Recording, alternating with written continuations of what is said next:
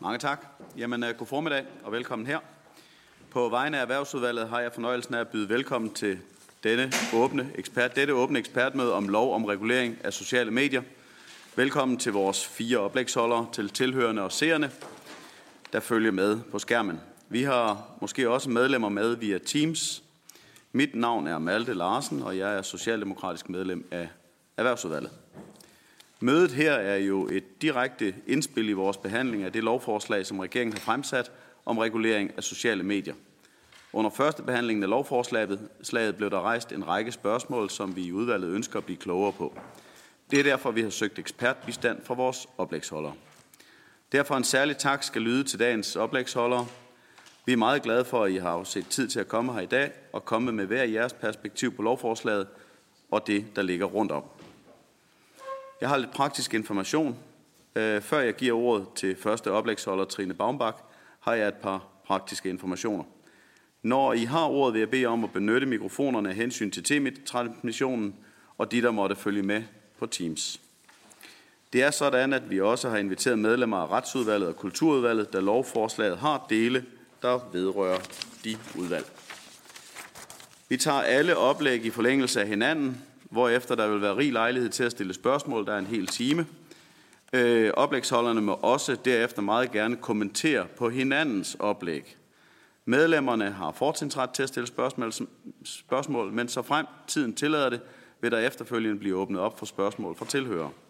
Tanken er ligeledes, at folketingsmedlemmer, der deltager i ekspertmødet, efterfølgende får mulighed for at komme med lidt evaluering under eventuelt, hvis I altså bliver siddende. Den første oplægsholder er som sagt øh, Trine Baumbach. Du er øh, professor fra Københavns Universitets Center for Offentlig Regulering og Administration. Og Trine, det er aftalt, at du har en bruttoramme på 12 minutter, og den kan du sætte i gang nu. Jeg ved ikke, om du vil have, at jeg lige øh, rækker en finger i vejret, når der er et minut, men ellers det, det vil jeg nok lige lave en lille markering, hvis jeg får en kontakt med dig. Men ellers værsgo, 12 minutter til din øh, rådighed. Ja, tak for det. Øh og, øh, og tak for indbydelsen. Altså, når man er en sand eller rigtig demokrat, som jeg mener, jeg er, så er det jo altid en ære at få lov at møde for en af Folketingets udvalg. Øh, så tusind tak for invitationen. Jeg er, øh, som du også sagde før, øh, professor. Jeg er professor i strafferet og øh, også i medieret.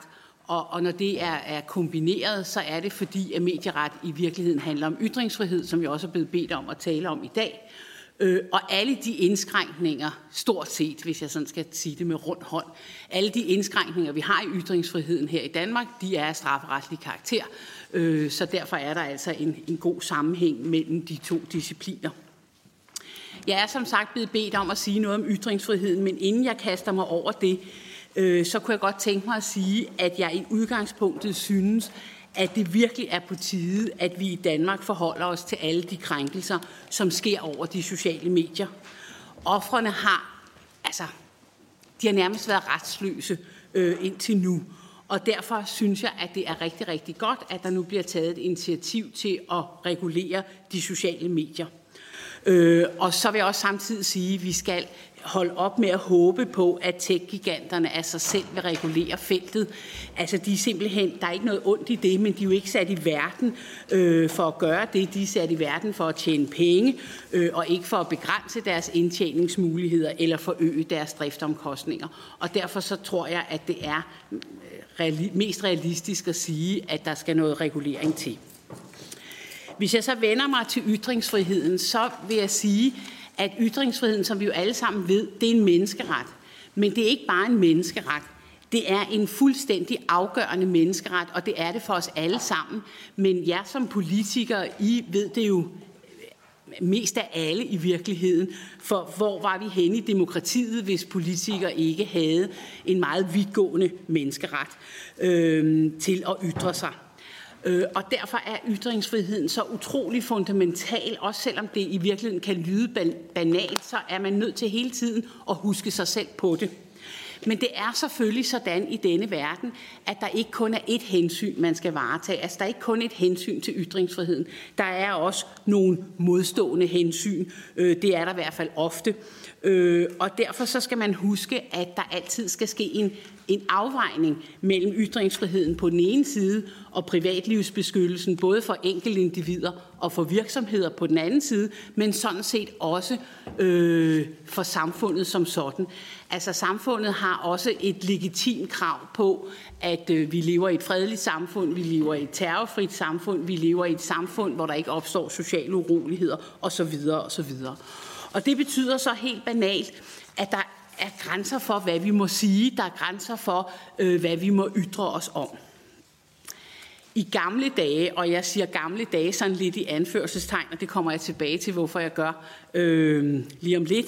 I gamle dage, der havde vi en sondring mellem det, man på juridisk kalder øh, formel og materiel ytringsfrihed. Altså mellem censur på den ene side, som angår nogle forudgående indgreb, altså der, hvor man stopper en ytring, inden den kommer ud til offentligheden, og så den materielle ytringsfrihed, som angår det efterfølgende ansvar, altså der, hvor jeg har ytret mig, øh, og så bliver stillet til ansvar. Censur er forbudt efter grundlovens paragraf 77. Det efterfølgende ansvar er tilladt, hvis der ellers er lovhjemmel til det, og, og det kender vi jo til bevidstløshed, var jeg lige ved at sige. Det er derfor, det er strafbart efter straffeloven at sige noget racistisk, offentliggøre øh, følsomme privatoplysninger eller billeder uden samtykke, eller til at injugere andre mennesker øh, osv. osv. Øh, når man bliver straffet for hvis man overtræder nogle af de bestemmelser, så er der tale om øh, et efterfølgende ansvar. Ytringen har altså fået lov at komme ud, men efterfølgende bliver man straffet for det. Censur er forbudt efter grundloven, fordi censur forhindrer, at ytringen kommer ud. Censur kan dermed forhindre en nødvendig offentlig debat om et emne af væsentlig samfundsmæssig interesse. Og, og, og, og selvom meget af det, øh, hvad skal man sige, øhm, øh, i, i vores samfund kan virke banalt, så er det utrolig vigtigt hele tiden at holde sig det for øje. Fordi tænk nu, hvis al kritik af regeringen for eksempel blev stoppet, inden den nåede frem til offentligheden, som, som vi har set eksempler på i historien, og som vi desværre rundt omkring i verden øh, stadigvæk ser eksempler på. Øh, så kommer der jo aldrig en debat om regeringens politik, og der kommer heller aldrig nye idéer frem om, hvordan man kunne indrette samfundet på en anden måde, end det vi gør i dag og derfor er censur utrolig farligt for det demokratiske samfund. Hvis der derimod kun i anførselstegn kun er tale om et efterfølgende ansvar, så er skadevirkningerne alt andet lige mindre, fordi så er udsagnet jo kommet ud til offentligheden, og det efterfølgende ansvar, som typisk er et strafansvar, kan dermed ikke på samme måde forhindre den offentlige debat. Øh, sondringen mellem censur og efterfølgende, an, øh, efterfølgende ansvar, den gælder stadigvæk. Men når jeg startede med at sige, at i gamle dage, så er det fordi, at den sondring mellem censur og det efterfølgende ansvar, den bliver øh, i nutiden sat en lille smule under pres. Og det gør den blandt andet, når man begynder at regulere de sociale medier og for eksempel indføre en, et notice and take down system. Og det skyldes, at hvis man indfører hurtige notice and take down systemer, Øh, og det kan der være utrolig gode grunde til af hensyn til offrene. Altså, så det er ikke fordi, at jeg siger, at det i sig selv er et onde, men man skal bare være opmærksom på, at hvis man indfører de her hurtige notice and take down øh, systemer, så får det lidt censurlignende karakter. Øh, og det gør det, fordi at, øh, at den ytring, som bliver taget ned i det her system, den når jo nærmest ikke at komme til offentlighedens kundskab, før den bliver fjernet igen. Så selvom man kan sige, at det er efterfølgende, fordi jeg har trykket send på ytringen, så er det altså ikke mere efterfølgende, end det nærmest i, i praksis øh, kan få karakter af at, at, at blive forudgående. Og det er en problematik, som man skal være utrolig opmærksom på, at man ikke ligesom siger, nå jo, men der er jo ikke nogen problemer i forhold til censur, fordi det er jo efterfølgende, ja, men jo hurtigere det går, jo mindre efterfølgende er det jo reelt. Og hertil kommer så også, når man regulerer så noget øh, som de sociale medier, som jeg altså i udgangspunktet synes er rigtig godt, øh, så kan man godt frygte, at de sociale medier, altså at det loven kalder tjenesteudbyderen, af frygt for senere selv at blive stillet til ansvar, vil fjerne alt for meget. Øh, altså når man læser paragraf 5 i lovforslaget, så kan man godt frygte, at, øh, at, at, at der vil komme til at ske en, en for stor fjernelse øh, af, af indhold. Og det skyldes blandt andet, at hvad er ulovligt indhold? Øh, ja, nogle gange er det utroligt banalt at konstatere, at et udsagn er ulovligt, fordi det er så groft og krænkende, og det har ikke nogen samfundsmæssig værdi overhovedet. Men de, i de fleste tilfælde er det svært at definere. Øh, og det kan vi også se, når, når der kommer sager for domstolene, altså almindelige gammeldags sager, så kan vi se, at nogle gange så øh, mener den ene dommer det ene, og den anden dommer det andet, eller byretten har dømt, og landsretten frifinder, eller omvendt. Øh, og det, det kan tit bero på en utrolig kompliceret juridisk bedømmelse, som i sidste instans er utrolig konkret. Så det kan man frygte, at tjenesteudbyderne altså er frygt for selv at blive ansvarlig ved øh, fjerne med hård hånd. Øh, og det andet, man kan frygte efter mine begreber, det er den efterprøvelsesprocedure, som lovforslaget lægger op til i paragraf 7. Og grunden til, at jeg kan frygte den, fordi i sig selv er det jo en god ting, at man ligesom siger, okay, in the heat of the moment, der bliver nu fjernet det her, eller vi fastholdt det her materiale. Nu sætter vi os lige ned og vurderer det en gang til og se, om det var en rigtig beslutning. Grunden til, at jeg alligevel synes, at man kan frygte, øh, at, at den øh, procedure ikke vil blive reel, det er simpelthen noget helt menneskeligt, som også gælder for virksomheder, hvor medarbejderen har en, en tendens til at identificere sig med virksomheden. Det er sådan, vi mennesker er sådan, det kender vi også for os selv. Hvis jeg først en gang har sagt, at det her det er ulovligt, så, så skal der noget virkelig stort til, for at jeg øh, siger, okay, det tog jeg faktisk fejl af. Øh, det, nu har jeg tænkt mig om, og nu mener jeg noget andet. Det er der enkelte mennesker, som er gode til, de fleste er så rigtig dårlige til det. Øh, og det kan man også godt frygte, at øh, den her egen prøvelse i virkeligheden øh, måske ikke vil få så stor en reel øh, effekt. Og så synes jeg, at her næsten til sidst, øh, jeg kan se, at formanden er begyndt at kigge på mig, øh, her, når, her til sidst vil sige, at når man skal bedømme sådan et lovforslag, som det, der ligger i dag, og når man skal bedømme de systemer, der bliver lagt op til, øh, så synes jeg, det er utrolig vigtigt, at man prøver at bedømme det ud fra ytringsfriheden i bred forstand. Altså, at man ikke kun skal tage udgangspunkt i, øh, sager om opfordring til terror for eksempel, eller utilbørlig tilsvining af personer eller virksomheder, eller dødstrusler eller sådan noget, som vi jo alle sammen mener ikke har nogen gang på jorden. Og der er ikke nogen af os, som vil sige, at, der er et legitimt hensyn med øh, at komme med sådan nogle ytringer. Men, men vi er nødt til også øh, at forholde os til, at der er andre ytringer, som måske også er krænkende eller grove, men som faktisk kan være nødvendigt i et demokratisk samfund, for at vi kan få sat problemer under debat, for at vi kan få afsløret magtmisbrug og korruption og hvad der nu ellers kan være, som umiddelbart kan virke krænkende for den, der ligesom får spot på sig, men, men som altså alligevel er øh, nødvendige. Og derfor er min øh, konklusion i dag, øh, at jeg synes, det er enormt vigtigt og enormt godt, at man nu vil til at regulere de sociale medier. Det er tiltrængt ikke mindst af hensyn til offerne, som altså virkelig øh, på mange måder har været svigtet i mange år. Øh, men det skal bare gøres med omtanke, og det er, der, det, det er klart, det er ikke særlig kontroversielt at sige, øh, fordi det er vi alle sammen enige om, at man skal gøre ting med omtanke. Men her skal man huske på, at hverken ytringsfriheden eller de modstående hensyn er absolute rettigheder. Øh, så der skal altså hele tiden ske en afvejning, øh, og man skal passe på, at man ikke får tjenesteudbyderne til at fjerne for meget materiale af angst for selv at blive stillet ansvarlig.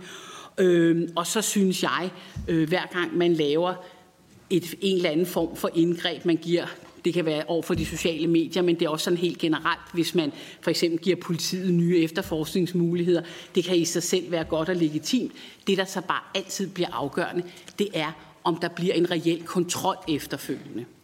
Øh, og den kontrol er særlig vigtig her, fordi de sociale medier er jo private virksomheder, som i virkeligheden jo også har en redigeringsret, så de bestemmer sådan set selv, hvad der må ligge øh, på, deres, på deres medier. Øh, men da ytringsfriheden er vigtig, så er vi nødt til at sørge for, at der kommer den rette balance. Tak for ordet. Jeg siger også tak, det er nærmest godt er simpelthen imponerende. Jeg siger også mange tak. Vi har fået øh, medhør med, så vidt jeg har forstået, øh, til Trine øh, og tak for at holde tiden så flot. Og den næste oplægsholder er så Sebastian Felix Schwimmer, der er lektor ved Københavns Universitets Center for Informations- og Innovationsret. Vær så god til dig, Sebastian. Tak skal du have, og tak for invitationen. Uh, mit navn er Sebastian. Jeg er tysk jurist og økonom, øh, lektor på Center for Information og Innovationsret her på KU, øh, og også på Center for Retsinformatik ved Universitetet i Oslo. Øh, jeg skal også bemærke, at jeg i forbindelse med udarbejdet det her lovforslag har været oplægsholder på Konkurrence- og Brugerstyrelsens Taskforce, øh, såvel som øh, ekspertgruppemøder tilbage i 2021 og jeg tror også i 19 i virkeligheden. Øh, og endnu mere relevant øh, vil jeg tale en del om det, der hedder Digital Services Act, retsakt om digitale tjenester, hvor jeg har skrevet en af de to baggrundsstudier, som Europakommissionen har brugt. Øh, så det er bare som forbemærkning. Øhm, jeg skal altså tale om udfordringer ved lov 146, øh, og nu håber jeg, at mine slides virker. Øhm, yes, det gør de. Hov, nu skal vi lige hoppe tilbage, fordi der er det mange af. Øhm, vi har allerede hørt lidt om ordblokering, ytringsfrihed, proportionalitet, øh, afsendelens med videre med videre. Jeg beklager, at det er så lille for jer at se, øh, så øhm, jeg skal nok sige noget om det hele. Øhm, det jeg fokuserer på er to ting overlap af de her regler med Digital Services Act og øh, indholdsmoderation, privatisering og algoritmer, hvilket jeg mener er meget relevant i forhold til det her lovforslag. Hvis vi øh, ser på den nuværende regulering, den gider ikke hoppe videre, tror jeg. Nu prøver. Den er langsom.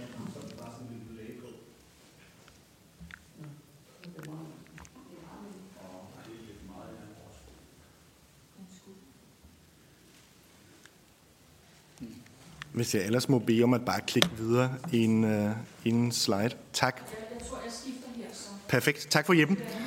Øhm, fordi det, jeg gerne vil starte med, er, øh, hvad er egentlig situationen i dag? Og det er jo sådan, at allerede i dag, platformen kan ifalde et ansvar, eller ifalde et ansvar for ulovlig information, der er på deres platform. Hvis de bliver gjort opmærksom på det, og ikke straks tager skridt til at fjerne den information. Og det gælder alle former for informationer. Det er horisontalt det er ophavsret, det er hadetale med videre, med videre, med videre. Og det går tilbage til e-handelsdirektivet fra 2000-tallet i Danmark, reguleret i paragraf 16 e-handelsloven, øhm, som er altså det her notice and takedown-princip. Og hvis I nu tænker tilbage i 2000-tallet, øh, hvis I har brugt internettet der, alle stort set de platformer og tjenester, vi bruger i dag, fandtes ikke på den tid. Så den udvikling er sket bagefter. Og I ser på min slide, at der er den her tidslinje, fordi der er ikke sket så forfærdeligt meget regulatorisk i en lang periode.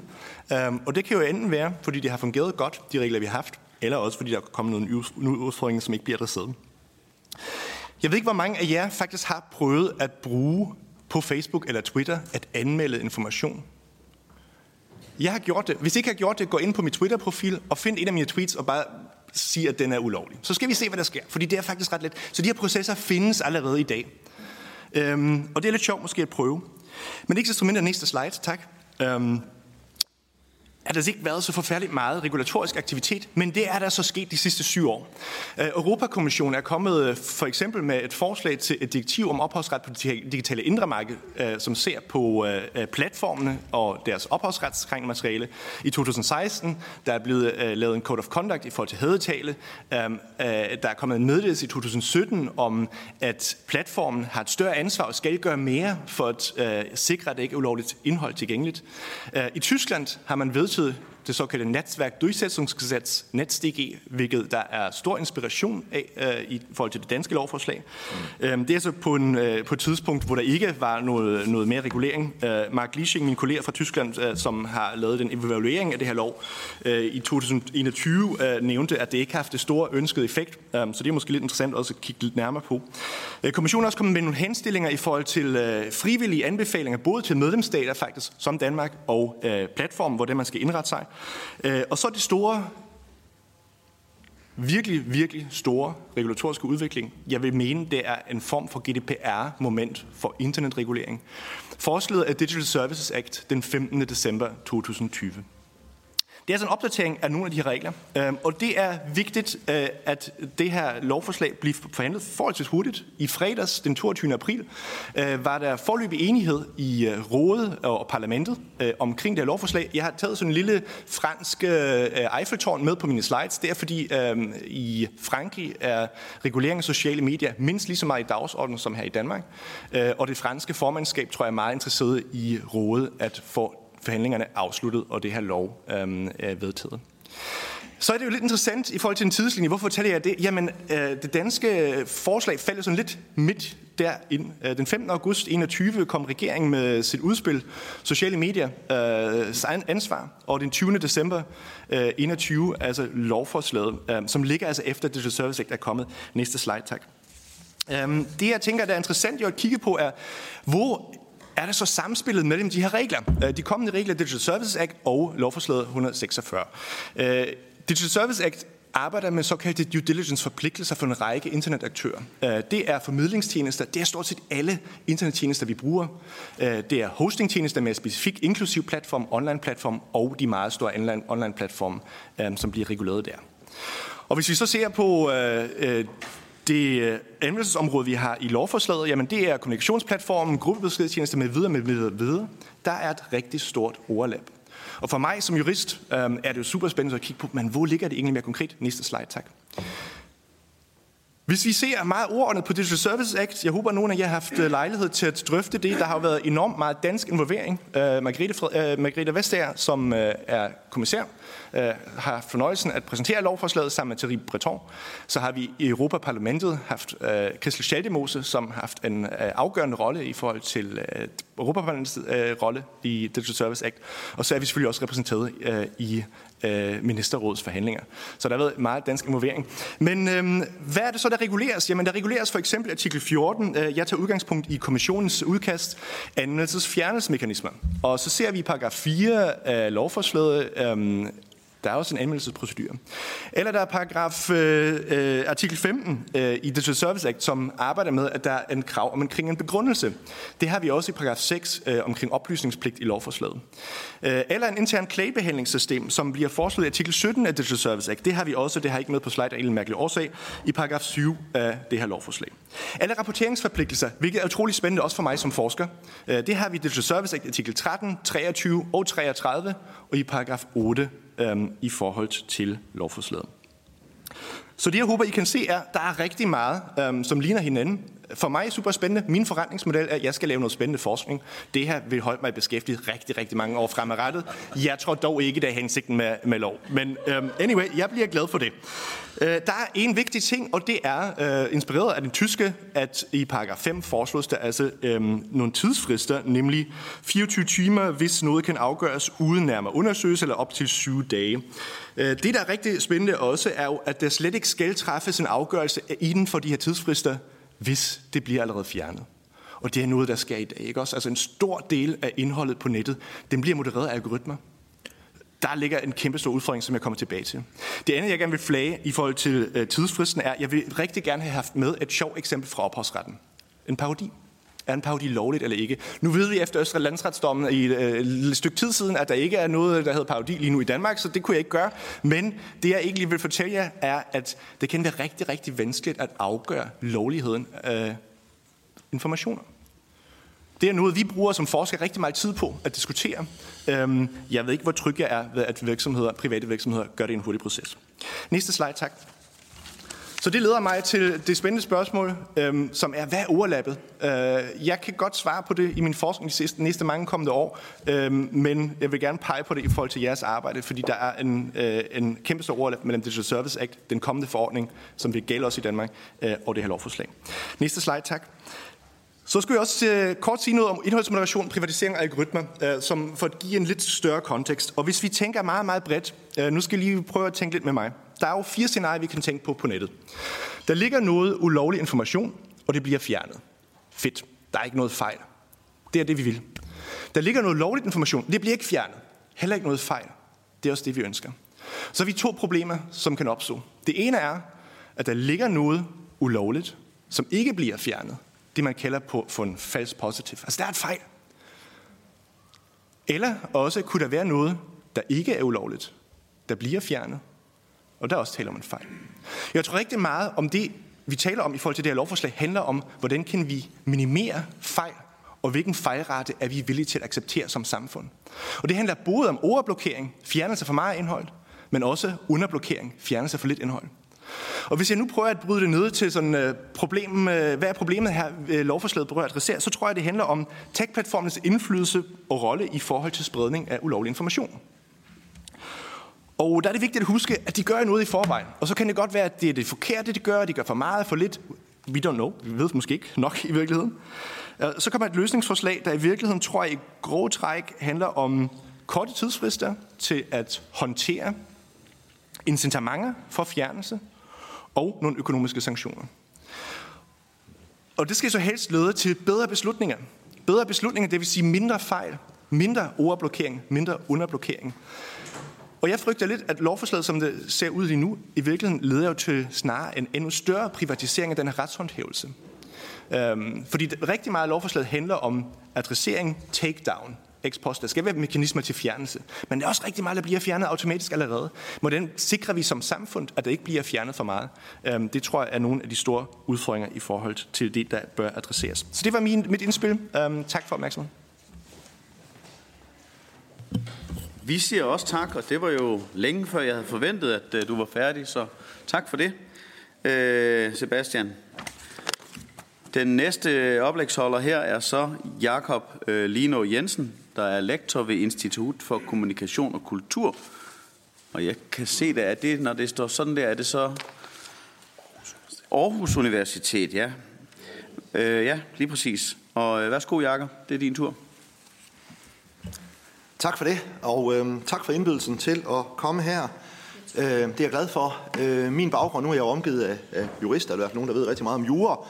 Øh, så jeg er her, går jeg ud fra, fordi jeg er ekspert i sociale medier. Jeg har skrevet forskellige bøger om sociale medier på dansk og engelsk.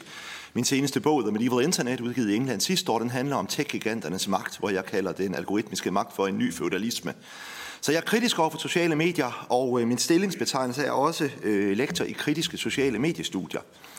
Men øh, jeg er også kritisk over for øh, øh, overdrevet øh, lovgivning på steder, hvor det måske ikke er nødvendigt, og det vil jeg prøve at argumentere for her i de næste 12 minutter. Jeg prøver lige at time mig selv, fordi jeg har en vane med at snakke rigtig meget. Øhm, så det jeg egentlig vil sætte, jeg vil egentlig sætte det her lidt i kontekst, og så vil jeg sige noget om, jamen hvad var det egentlig for nogle forhåbninger, der var til nettet?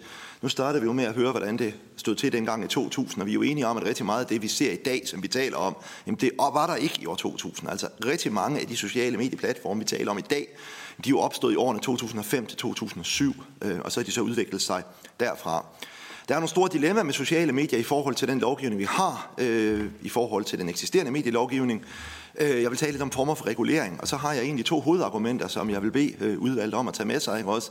Nemlig, at øh, sociale medier risikerer at, med den her lovgivning at gå selvmorangst for døden, og som politikere risikerer I at smide barnet ud med badevandet. Og jeg vil også skitsere nogle alternative løsninger. Og jeg, ja, den virker her. Den virker endda lidt for godt. Nu kan jeg gå tilbage igen. Ah! Ej! Ja, tak. Tak for det. Jep. Ja, næste. Tak. Nu tror jeg, jeg har fundet ud af, hvordan den virker. Yes. Da jeg startede med at forske i internettet tilbage i år 2000, øh, jeg skrev en afhandling, der hed Den virtuelle kaffestue, øh, om øh, hvordan man kunne bruge nettet til demokratisk dialog. Der var der vilde forhåbninger om internettet som en fælde, som et nyt forum for offentlighed. Man talte om frihed til kreativitet, man talte om postmoderne muligheder for at være en anden end den, man var. Det var der ikke så mange, der var interesseret i. Facebook er en succes, fordi man netop er den, man er. Og der blev også talt om radikal ytringsfrihed, et nyt territorium, en ny grænse mod vest. Det var en meget amerikansk diskurs, man abonnerede på øh, på det her tidspunkt. Så det var konteksten dengang.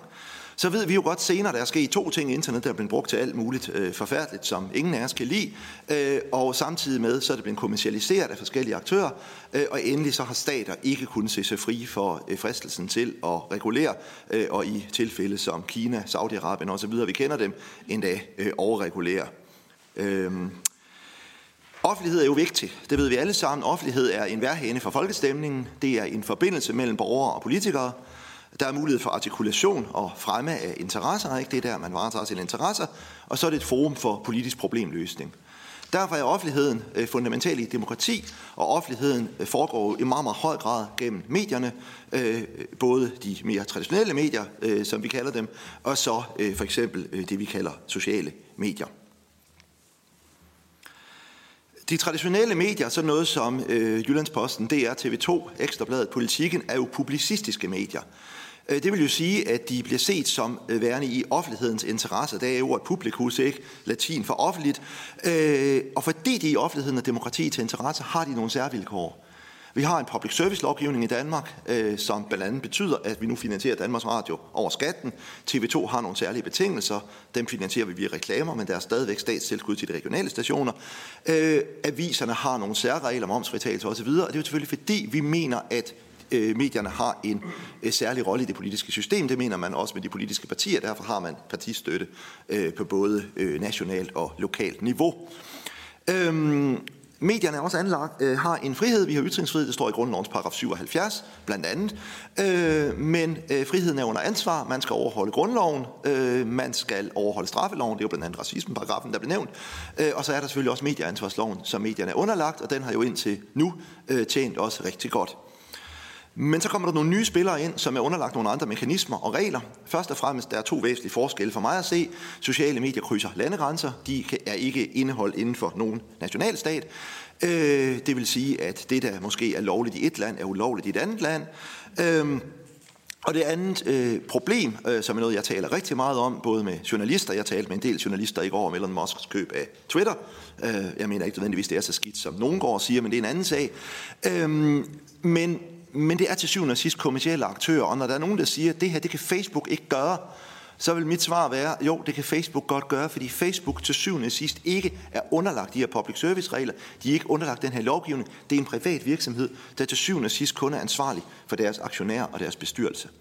Og derfor er de underlagt nogle andre regler.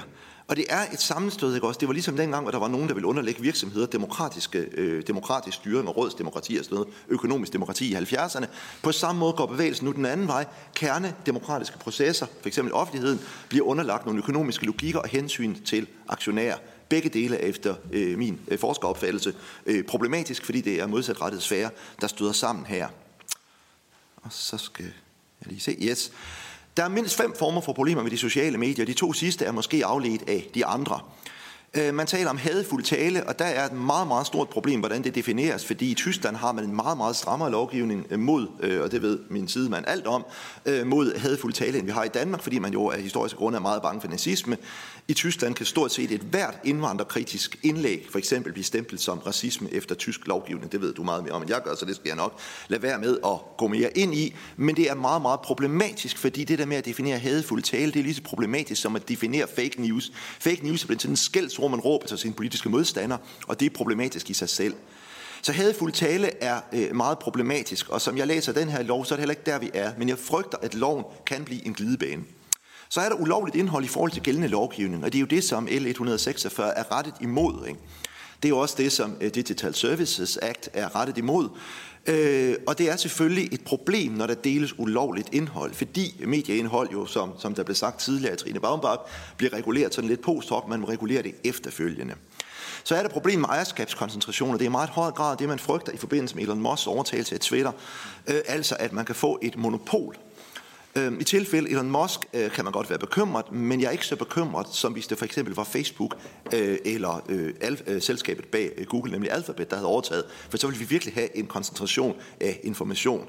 Men selvfølgelig er ejerskabskoncentrationer et problem. Det er noget af det, man gerne vil undgå i, en, i et kapitalistisk frit marked. I gamle dage havde vi et monopoltilsyn, og det er selvfølgelig noget, som både de federale myndigheder i USA, EU og også den danske regering holder øje med. Ikke? Det er også det, man prøver på at regulere ved, ved øh, Digital Markets Act, som også kommer sideløbende med det her, ikke? Også, hvor man prøver på at regulere øh, sociale mediers dominerende position på blandt andet europæiske markeder.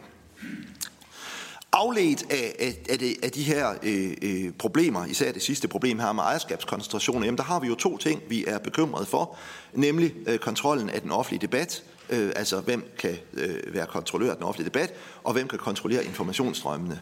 Og man kan sige, hvor punkt 4 her nok i høj grad er noget, vi er bekymret for i forhold til Facebook og Twitter, øh, jamen så er øh, punkt 5 øh, noget, man kan være bekymret for i forhold til Google, der jo i den grad er en informationstjeneste. Øhm, nu er det i meget, meget høj grad ulovligt indhold i forhold til gældende lovgivning, vi diskuterer i dag, fordi vi diskuterer L146. Men det er bare lige for at sætte det i kontekst. Der er de her problemer. Og jeg er jo enig med de to øh, foregående taler om, at der er selvfølgelig nogle problemer. For at sammenfatte dilemmaet, jamen så er problemet, at tech-virksomheder med økonomiske logikker støder sammen med øh, publicistiske medier, øh, som traditionelt set hører hjemme i offentligheden. Øh, der er krav om demokratiske processer, der er først og fremmest krav om transparens og åbenhed og frihed, men også frihed under ansvar.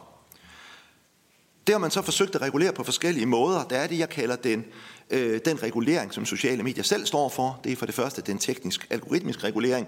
Man kan lave nogle protokoller, man kan lave nogle platformslogikker. Facebook har en massiv mængde af algoritmer, der både kontrollerer, hvad vi ser, men også hvad der eventuelt bliver censureret. De logikker, øh, de fungerer ikke altid særlig godt.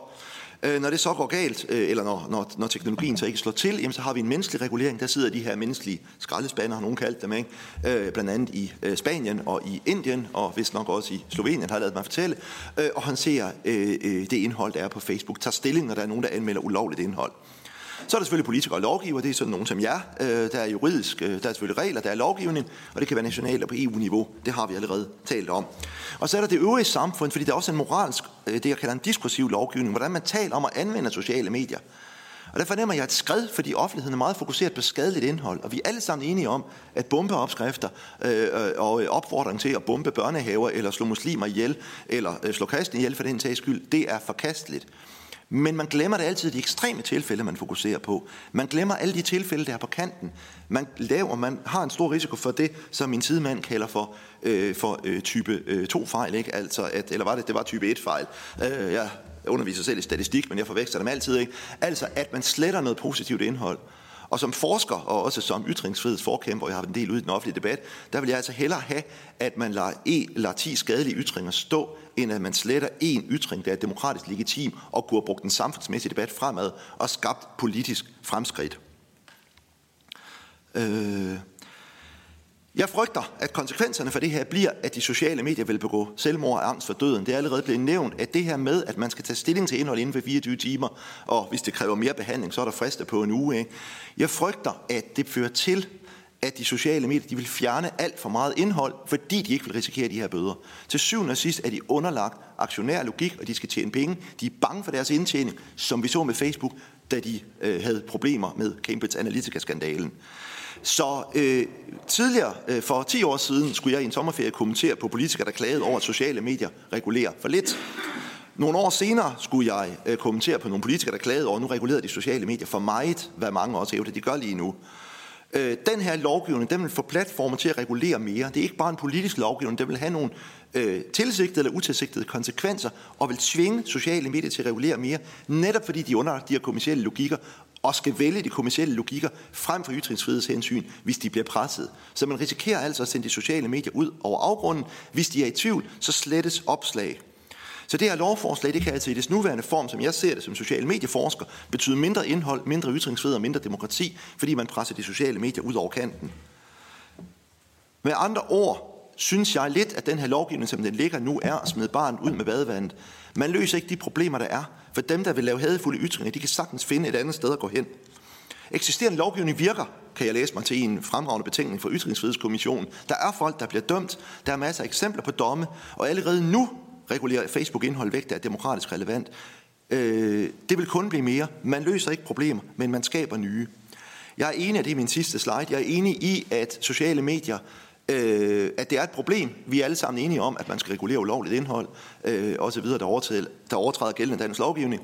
Men jeg synes faktisk, at man i stedet for, øh, som jeg også skriver i flere af mine bøger, at man skal arbejde med mere gennemsigtighed i algoritmerne. Man skal tvinge dem til at lægge deres algoritmer frem som er open source, som for eksempel Elon Musk vil gøre med Twitter. Man skal sikre åbenhed om, hvordan indhold prioriteres og censureres. Man skal pålægge Facebook at åbne retningslinjer for, hvordan de censurerer indslag. Man skal gøre procedurer indhold åben for offentlighed, journalister og forskere. Det er et kæmpe problem i dag, at vi som forskere og som journalister ikke har indblik i, hvordan Facebook indholdsregulerer, og i hvilket, hvordan, hvilket noget indhold de prioriterer. Og så synes jeg egentlig, at man skal bruge den der udmærkede lovgivning, man har.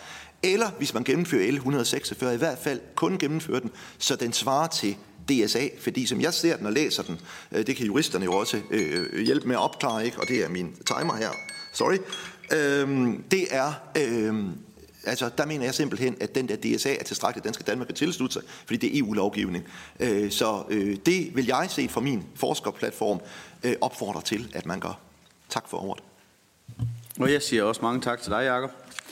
Øh, og den øh, næste, vi har på listen, det er også en Jakob, og vi fortsætter med Jakob Makangama. Makangama. Og der du er direktør i Justitia. Værsgo, Jakob, ordet er dit. Tusind tak. Øh, det er jo et ære og privilegie at, at få lov til at øh, holde oplæg i dag. Jeg vil også fokusere meget snævert på ytringsfriheden. Der er jo alle mulige elementer i det her lovforslag, som man kunne man kunne, man kunne tage op, men, men jeg, vil, jeg vil snævert fokusere på spørgsmålet om ytringsfriheden. Øhm, overordnet set,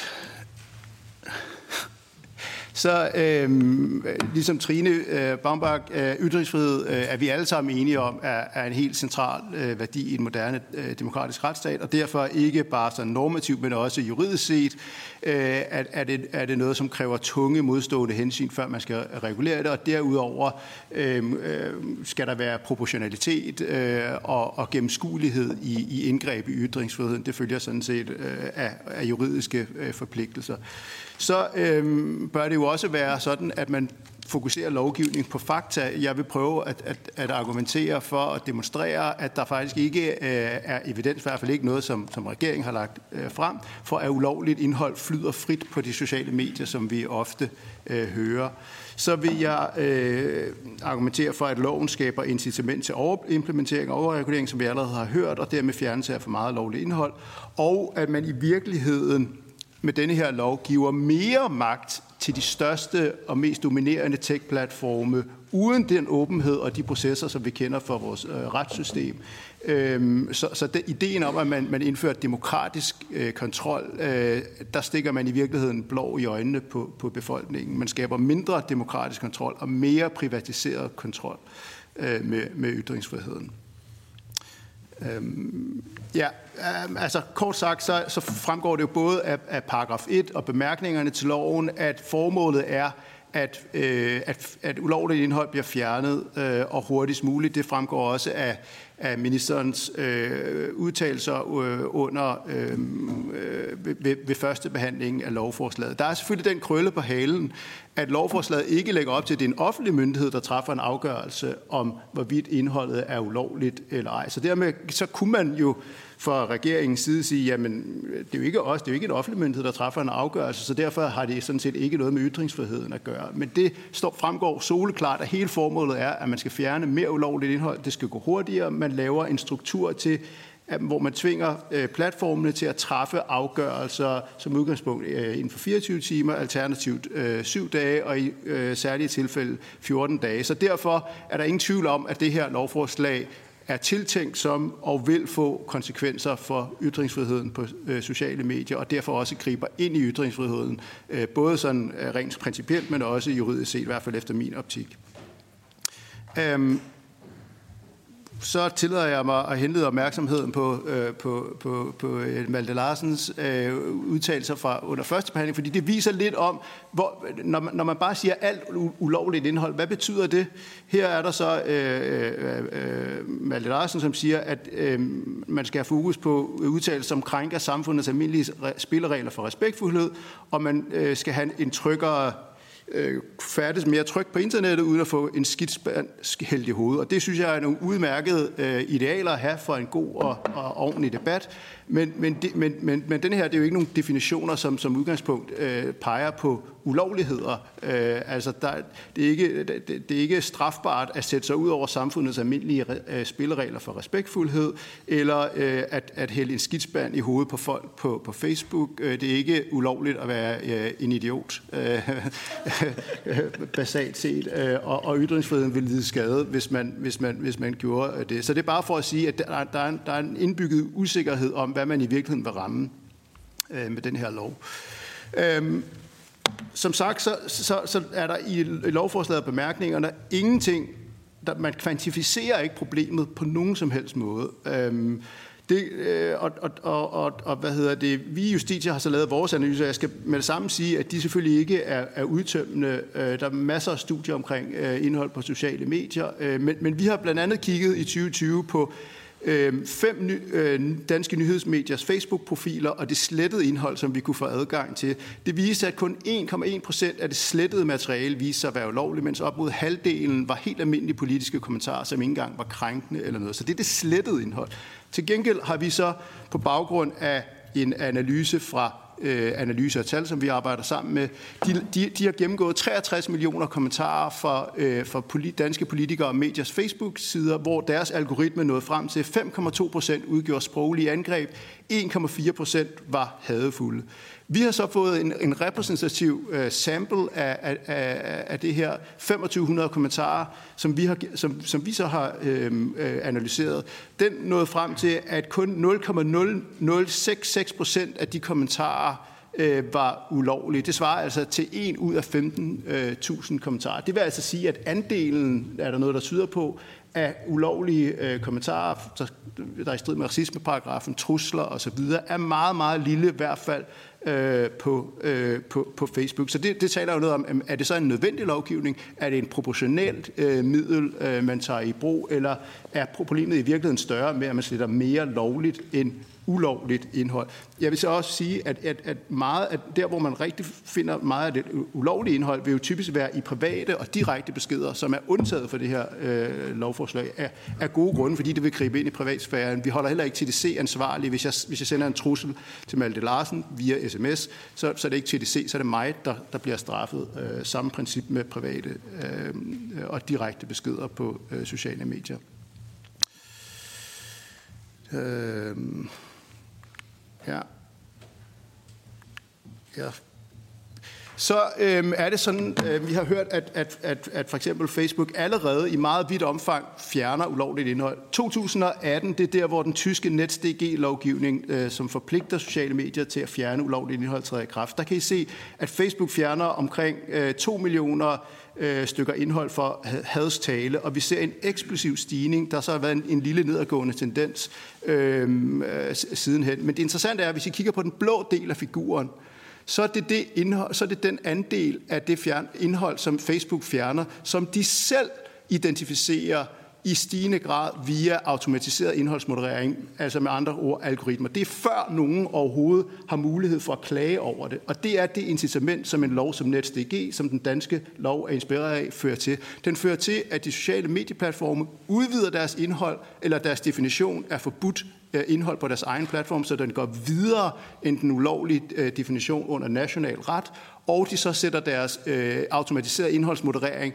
til øh, at, øh, at grønhøste den slags øh, indhold, øh, og mm, øh, med, med fare for, at man ikke fanger humor, kontekst øh, osv. Det er også vigtigt, synes jeg, at pege på, at definitionerne af hadefuld retorik, for eksempel på Facebook og YouTube, går langt videre end hvad der følger af straffelovens paragraf 266b om racisme. Det kan I se her. Det vil altså sige, at på Facebook så beskytter man øh, immigrantstatus, øh, asylansøger, alvorlig sygdom, alder, øhm, øh, osv., mens straffelovens paragraf 266b, selvom den lige er, ud, er, er for nylig er blevet udvidet, er langt mere begrænset i forhold til de kategorier, man ikke må sige nedværdigende og krænkende øh, ting om. Det vil sige, at allerede nu er definitionen af hadfuld retorik, som bliver fjernet på sociale medier, langt øh, mere omfattende, end hvad der følger under dansk ret. Her er eksempler på hadfuld retorik for Facebook og YouTubes fællesskabsregler. Jeg mener, at mænd og kvinder er øh, overlevende. Kys mig i røven, øh, æd lort. Det er måske ikke så høvisk. Øh, det er ting, som øh, kan blive fjernet øh, øh, som, som, som hadfuld retorik. Mange af de her ting, hvis ikke alle sammen, er ytringer, som er beskyttet af ytringsfriheden under dansk ret, som du ikke kan blive straffet for, men hvis du skriver på sociale medier, bliver fjernet, hvis det bliver fanget. Øhm, det rammer også danskere. Jeg har taget en, en række øh, hvad hedder det, øhm, eksempler på, hvad der, kan blive, hvad der er blevet fjernet. Altså en dansk historiker lægger et billede op fra Istegade, så bliver han udelukket fra Facebook. Hvis du skriver Tommy Robinson på Facebook, bliver dit opslag fjernet. En folketingskandidat skriver økofobi, fik 30 dages karantæne på Facebook. Det vil sige, allerede nu, øh, som, som, som jeg har været inde på, fjerner man altså som hadstale en masse indhold, som er beskyttet efter ytringsfriheden i Danmark øhm, på øh, sociale øh, medier. Det interessante er også, hvis du spørger danskerne øh, om, hvilken type indhold de, de, de, de, de, de oplever er krænkende på sociale medier, og som kan få dem til at afholde sig fra at deltage i debatten, så siger langt de fleste rent faktisk, at de er at nedsættende eller krænkende kommentarer retter sig mod kategorier, som er beskyttet efter dansk ret. 65 procent ifølge Institut for Menneskerettigheder sagde, at den seneste gang, de blev krænket øh, øh, eller følte noget nedsættende, drejede det sig om politisk holdning. Men det er altså ikke ulovligt i Danmark øh, at, øh, at, at, at, at ned, udtale sig nedsættende om socialdemokrater eller liberalister eller konservative. Det er heller ikke øh, strafbart øh, at, øh, at, at, at tale om de rige svin i Rungsted, hvis man øh, om social status. Det er heller ikke øh, at udtale sig om folks øh, udseende. Men det er altså det, som langt de fleste danskere ser, øh, finder problem med. Det er ikke de, øh, de ulovlige øh, ytringer, som kommer langt længere øh, ned. Og det betyder jo altså, at hvis man vil rydde op med tonen på nettet ved lov, så skal man ind og forbyde sådan nogle kategorier øh, her, som altså er, er lovlige efter øh, dansk ret. Det håber jeg ikke øh, vil være øh, er, er, er tilfældet. Så er der jo det her med de korte øh, øh, sagsbehandlingstider. I Justitia har vi lavet en undersøgelse. Jeg skal sige, at data er ikke sammen, direkte sammenlignelige på tværs af landegrænser, men i fem europæiske lande, hvor lang tid tager det for retssystemet at behandle en sag om øh, racisme øh, i, i første instans? I, per 2019 tog det 601 dage, før politiet, anklagemyndighed og domstolen i byretten havde truffet en afgørelse om, om hvorvidt en, en sag var afgjort øh, efter, eller var, var overtrådt racismeparagrafen. Det kræver man altså, at ikke øh, jurister øh, hos Facebook eller øh, YouTube og andre skal kunne vurdere på 24 timer øh, eller øh, en, en uge. Og det siger sig selv, at når, man så, når der er et øh, økonomisk incitament, hvad hedder det, man kan blive straffet, hvis man ikke lever op til det, så vil der være et klart incitament til at fjerne mest muligt, altså better safe than sorry, som, som, som jeg allerede har vist. Man kan jo forestille sig for eksempel, der var her øh, under corona var der et tilfælde med, med Mette Frederiksen, øh, hvor en kvinde lagde et, et billede op af en brændende dukke med Mette Frederiksen. Politiet kommer ud, øh, anholder hende, sigter hende for overtrædet for, for at true Mette Frederiksen. Der går tre uger, før man kommer på bedre tanker efter en, en øh, kraftig offentlig kritik af det her. Men, men lad, hvad vil der ske, hvis en MC embedsmand i statsministeriet havde klaget direkte til Facebook? Havde Facebook så sagt, vi lægger, øh, vi, vi, vi beskytter øh, ytringsfriheden her, eller ville man have været, været fristet af at sige, jamen øh, vi vil ikke øh, lægge os ud med, med, med statsministeren øh, i landet, så vi fjerner bare det her uden nogen øh, offentlighed øh, eller øh, noget som helst. Man kan også tage Frank Grebel-sagen med Berlingske. Hvis FE havde skrevet til, til Berlingske, hvis Berlingske havde lagt den ud på, på Facebook, hvis man så havde sagt, det her det er, det, det, det truer den nationale øh, sikkerhed, det skal I fjerne, vil, vil Facebook øh, så have sagt, nej, det, der, der, det står vi på mål for. Så til aller, aller sidst her, nu får jeg, øh, så vil jeg sige, Frankrigs forfatningsråd har, har erklæret den franske lov, øh, version af, af den her lovgivning for i strid med den franske forfatning. FN's menneskerettighedskomité har kritiseret den tyske NetzDG-lovgivning for at være i strid med ytringsfriheden, og i Ytringsfrihedskommissionen øh, var øh, noget, vi anbefalede vi også klart, at man ikke øh, gjorde det her. Øh, og til aller, aller, aller sidst bedste fald bør man tilbagerulle forslaget alternativt begrænse omfanget til særlig alvorlige forbrydelser i straffeloven, hævnporno, børneporno osv. Tilføre politi og anklagemyndigheder ressourcer til at efterforske og retsforfølge de, der står bag det grove og mest ulovlige indhold. Og så skal vi, til, så skal vi tænke meget mere innovativt og kreativt med løsninger, hvor brugerne i højere grad kan filtrere indhold, mens vi begrænser den centraliserede mod, øh, indholdsmoderering fra øh, de store platforme. Mange tak. Og vi takker også. Mange tak til dig, Jakob. Øh, nu er det blevet tid til spørgsmål og diskussion. Som tidligere nævnt øh, vil det første omgang være folketingsmedlemmerne, der har mulighed for at stille spørgsmål og kommentere. Så frem tiden tillader det, vil der også øh, efterfølgende blive åbnet op for spørgsmål fra tilhører. Hvis I som indlægsholdere er lidt elegante i de svar, I giver, har I også mulighed for at kommentere på hinandens. Det er jeg sikker på, I vil gøre. Når vi når der til, at tilhørende, og at tilhørende ønsker at stille spørgsmål, så skal jeg bede jer om dernede at række en hånd op, og så vil I få bragt en mikrofon. Af hensyn til seere ved tv-transmission vil jeg så også bede jer om at præsentere jer tydeligt med navn og eventuelt titel. Jeg vil også henstille til, at spørgsmål bliver holdt kort og præcise, så når vi at få flest mulige igennem. Nu tager vi de første par spørgsmål, og jeg vil øh, tage to, op, øh, to spørger ad gangen, og så bedes I som oplægsholder at notere undervejs, og måske også begrænse jer til kun at svare til det, der så er relevant, så ikke vi skal have runder med alle fire hver gang, hvis det ikke er nødvendigt. De første to, det er Heidi og derefter Ole Bank. Så Heidi Bank, Venstre, du er først. Værsgo. Ægteparet Heidi og Ole Bank. tak, tak for, at I kommer her i dag, og, og tak for nogle øh, knivskarpe indlæg her, der, der virkelig er med til at, at klæde os på i forhold øh, til det videre arbejde. Øh, det, som jeg bemærker, det er jo, jeg synes, I er rimelig klare alle sammen i kommunikation i forhold til, til den, som jeg forstod var paragraf 5, øh, som jo handler om, øh, om, om tiden og hvordan det kan fristes øh, til, at man simpelthen bare tager, tager, tager materiale ned per automatik mere eller mindre, sådan øh, lidt øh, livrem og seler øh, fra de her store platformes øh, side. Men øh, der, hvor jeg også øh, lytter mig til, at den, øh, den egentlige udfordring øh, er, det, det er mere i forhold til de algoritmer, der ligger. Øh, Jakob, øh, du nævner det. Øh, den her uigennemsigtighed i, at vi har nogle kæmpe store aktører, og vi ved jo alle sammen, at øh, det vi leverer til dem, det er, er vores data øh, og vores mønstre. Øh, og, og den uigennemsigtighed, der er i forhold til, øh, hvordan øh, de bruger det. Men det er vel også den del, og det lytter jeg mig også lidt til, der handler om, at, øh, at noget af det materiale, altså noget af, den, noget af den måde, der kommunikeres på derinde, altså når man øh, måske ikke gør noget, der er ulovligt, men man, man bruger en tone, man øh, udtrykker sig på en måde, der måske er mindre respektfuld, altså meget kort og kontant, øh, så øh, bliver det belønnet. Øh, Øh, kan, I, kan I uddybe den del lidt? Fordi jeg tror faktisk, det er den bekymring, mange af os har. Altså ud over den direkte ulovlige, som handler om altså børneporno og alle de her øh, grumme ting. Så den anden, det er, altså vi, vi ved jo også, at der er mange mennesker, der undlader at deltage i debatten. Øh, og, og jeg hører også, at der for eksempel er flertal af kvinder, der, der ligesom siger, at det har vi ikke lyst til det her. Og det er jo et demokratisk problem, øh, at, øh, at vi står i den situation. Så, så hvad er der at tiltag, hvad kan man, altså, hvad kan man gøre mere øh, fra det, og er det noget af det, som der ligger på, på EU-plan? Det er nok mere til spørgsmål til dig, Sebastian. Tak til dig, Heidi. Ole Birk Olsen, Liberal Alliance. Tak, og tak for spændende oplæg. Øhm, jeg har, jeg har to spørgsmål. Først lige en indledning til det første spørgsmål. Øhm, hvad, er, hvad er de sociale medier for nogen? Altså, er de en forlængelse af det, der foregår i dagligstuen, øh, eller i kantinen på arbejdspladsen, eller på bodegaen? Eller er de mere at ligne med øh, etablerede traditionelle medier?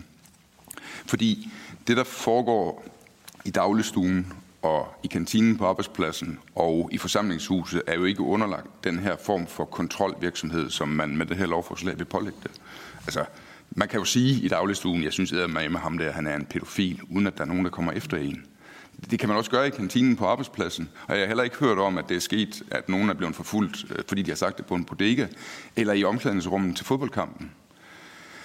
Så det der civile liv, der foregår der uden nogle etablerede gatekeepers, der tillader vi, at man gør, siger ting, som er injurierende, uden at der kommer politi eller domstole efter en.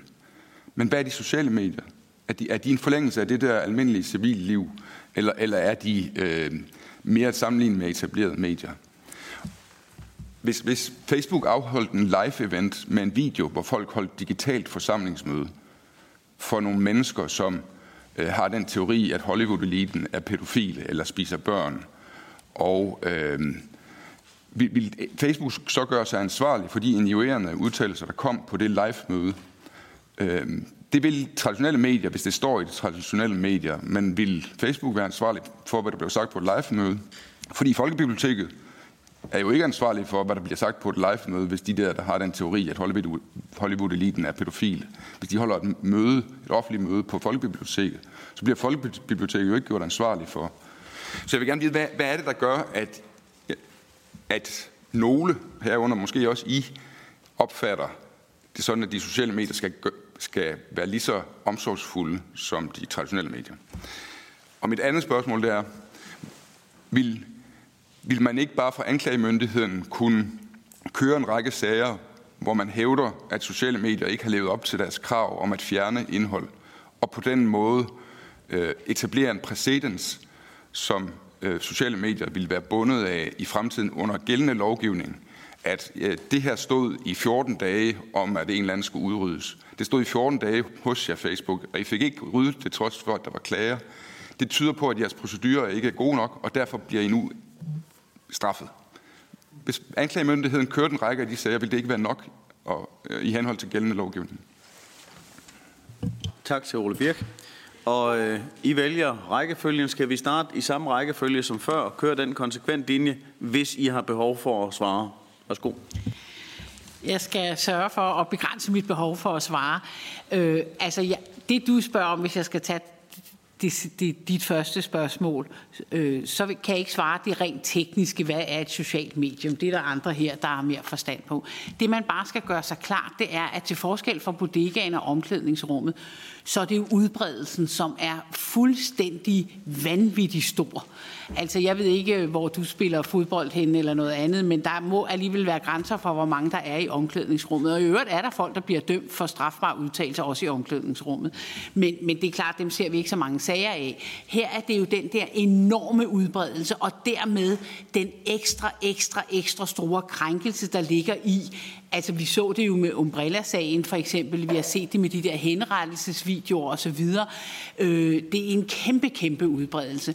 Og, og, og, og, og der, øh, altså da jeg hørte øh, Jakob Marchangamas indslag, det er jo rigtigt, alle de der tal, øh, man kan godt sige, hvor meget var egentlig, og så var det 0,1 procent og 0,006 procent af ditten og datten og dutten. Men for dem, der er ofre i de konkrete sager, der er det ikke meget hjælp, at det her det foregår ikke særlig tit der er det utrolig krænkende, og der handler det jo om at have nogle remedier, og der har det indtil dato været mm, for de fleste nærmest umuligt at få kontakt med de sociale medier og, og, få, og få håndhævet deres ret til ikke at blive krænket så voldsomt, som de er blevet. Ikke?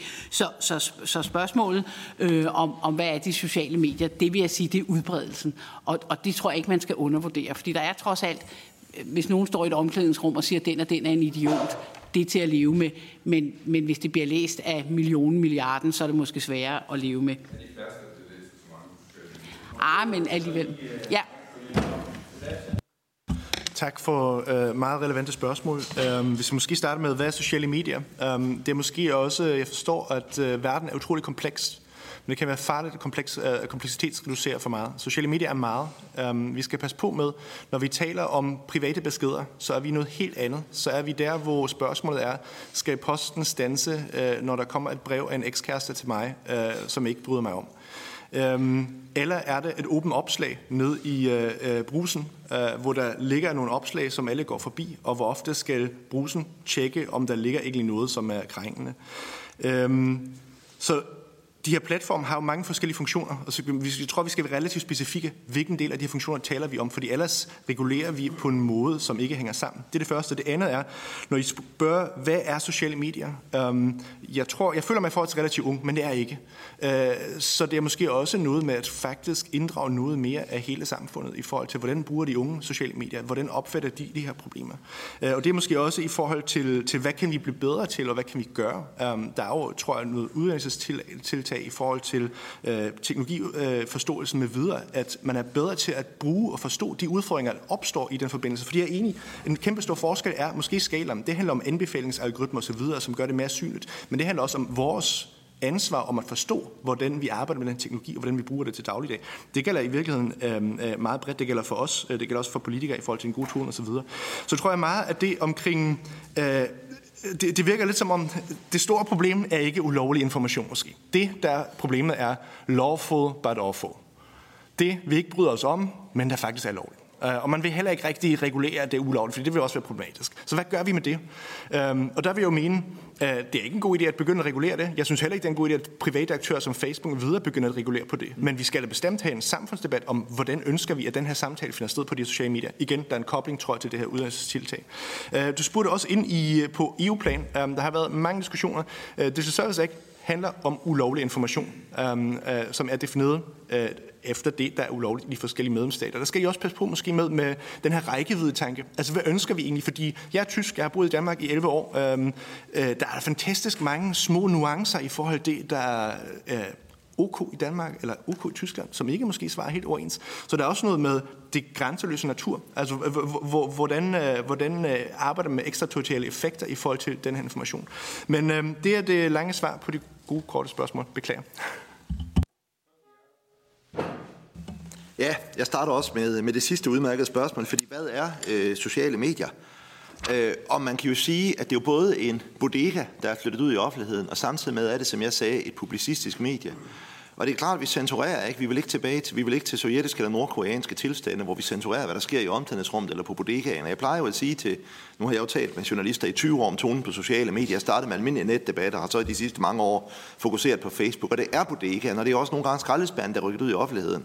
Men som det også blev sagt tidligere, altså det er jo ikke lovligt at være idiot. Øh, og Problemet med den her bodega, det er, at den er rykket ud i offentligheden, og problemet er i rækkevidden, som der bliver sagt, men problemet er også skriftligheden, at det bliver stående. Hvis jeg har sagt noget nede i bodegaen, så er der ikke nogen, der kan bevise det, eller der er, i hvert fald ikke nogen, der, der er formentlig heller ikke nogen, der kan huske det. Øh, men det, der er på Facebook eller på andre øh, digitale medier det hele taget, det er, øh, det bliver stående. Og det er det, der er problemet, og derfor er det blevet et publicistisk medie. Så det er omklædningsrummet eller bodegaen, der er blevet til et publicistisk medie. Og derfor er det her en relevant diskussion. Men fordi det samtidig med også er dagligstuen og bodegaen, skal vi også passe utrolig meget på med, øh, hvad det egentlig er, øh, vi regulerer. Og så til øh, Heidi Bangs spørgsmål, så vil jeg jo sige, jamen det jeg synes, der er problemet, det er den algoritmiske magt. Og jeg tror, at man med, med det nuværende lovforslag, der tror jeg, man overfladeregulerer. Jeg tror, man, øh, som sagt, jeg mener, man smider barnet ud med badevand. Jeg mener, man overregulerer. Der, hvor jeg synes, man skal regulere, fordi jeg er ikke nødvendigvis modstander af regulering, når jeg har fulgt sociale medier i så mange år, der, hvor jeg synes, man skal gå ind, det er algoritmerne. Fordi det er algoritmerne, der både bestemmer, hvad jeg ser i mit feed. Jeg ser, vi har lavet undersøgelser af det, jeg ser en fjerdedel, jeg har 893 venner på Facebook, og jeg er endda selektiv, ikke? Jeg ser en fjerdedel af mine venner poster, og jeg ser det samme opslag igen og igen som irrelevant. Der er et eller andet galt med den algoritme. Jeg får også nogle venneforslag, der er helt syge nogle gange, ikke? Øh, der er noget galt med, jamen der, jamen det er jo helt vildt, ikke? Der er noget galt med de algoritmer. Øhm, og, øh, og det skal vi prøve at se på, fordi algoritmerne betinger, hvad vi ser, og dermed vores informationshorisont, og dermed er informationsfriheden truet. Det synes jeg er et alvorligt problem. Den anden ting er også, at algoritmerne styrer censuren, og de er uigennemsigtige. Jeg ved ikke, hvorfor Facebook. Jeg har også været i sandboxen i 24 timer for noget, jeg skrev, som jeg bestemt ikke mener ulovligt. Jeg har skrevet langt værre ting, og jeg er endda forsigtig, fordi jeg også forsker i det her. Øh, og jeg har venner, der skriver ting, der er helt, øh, øh, de er også meget satiriske, ikke? Også, som ikke bliver censureret. Og så er der nogen, der bliver censureret. Der var en, der blev censureret for at skrive, Tommy Robinson er der faktisk en nazist, ikke? Facebooks algoritme censurerer også, hvis der er opslag, der indeholder ordet corona. Jeg tør næsten ikke sige det. Der er jo tv på her. Jamen, så er der meget større sandsynlighed for, at de bliver censureret eller fjernet, end hvis de ikke indeholder corona. Så de her algoritmer, jeg synes, at man skal prøve at få lavet en lovgivning, og også på europæisk niveau, øh, jeg synes heller ikke, at den der Digital Service Act er tilstrækkelig her, der rammer algoritmerne, fordi lige nu med det her lovforslag overfladebehandler man. De her algoritmer, de skal være åbne. Man skal tvinge tech-giganterne til at lave algoritmerne transparente, eventuelt open source, som Elon Musk foreslår. Øhm, og, man skal, øh, og man skal i det hele taget gøre det synligt, hvorfor det er, vi ser det information, vi gør, og hvornår og hvorfor vi bliver censureret. Jeg tror nok, at det var øh, det korte svar på de meget, meget gode spørgsmål.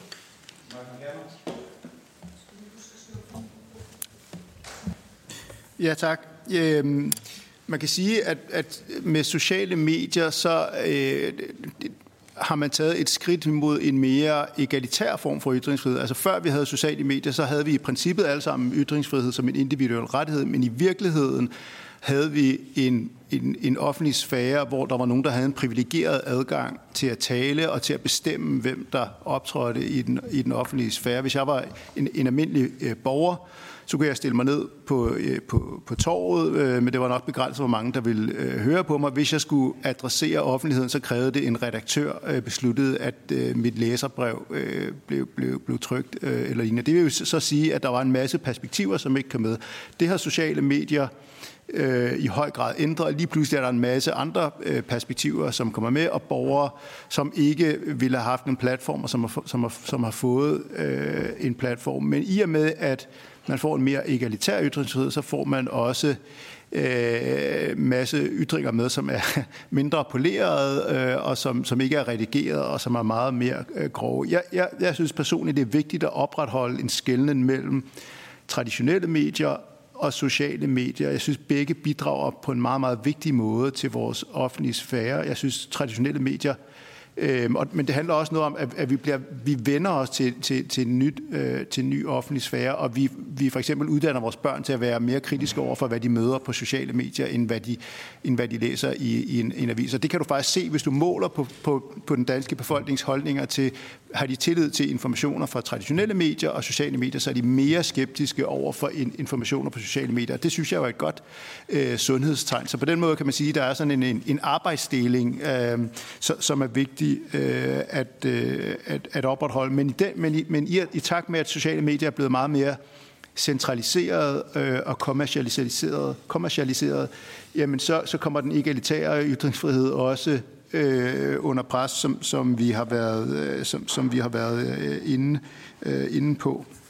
I forhold til det her med, med, med kategorierne, som ligger lige omkring hadstale og køn øh, og så videre, jamen så, så må man bare sige, altså, øh, der er altså en grund til, at det tager 601 dage øh, at for retssystemet at gennemgå det. Altså, hvis jeg skriver et eller andet, som kan virke øh, Øh, ekstremt øh, krænkende, så øh, hvis jeg skulle straffes for det, så vil jeg øh, blive, øh, så, så vil politiet måske indkalde mig til en afhøring, så vil de forklare, hvorfor skrev du det? Så vil jeg kunne forklare, nå, men det gjorde jeg, fordi det var satire, og jeg havde en, en, øh, en forudgående samtale, som du kan se her med de her øh, venner, så jeg brugte det her sarkastisk, øh, og, øh, og, og der er en helt checkliste, man skal igennem for at vurdere, om en, en, en, en holdning er ulovlig. Det kan du bare ikke gøre når du, når, når, når du har så kort tid, og du derudover måske skal igennem, øh, jeg ved ikke, hvor mange kommentarer, der bliver uploadet på Facebook i Danmark øh, dagligt, men det er jo ekstremt mange, så det, så, så det giver sig selv, at man ikke kan det.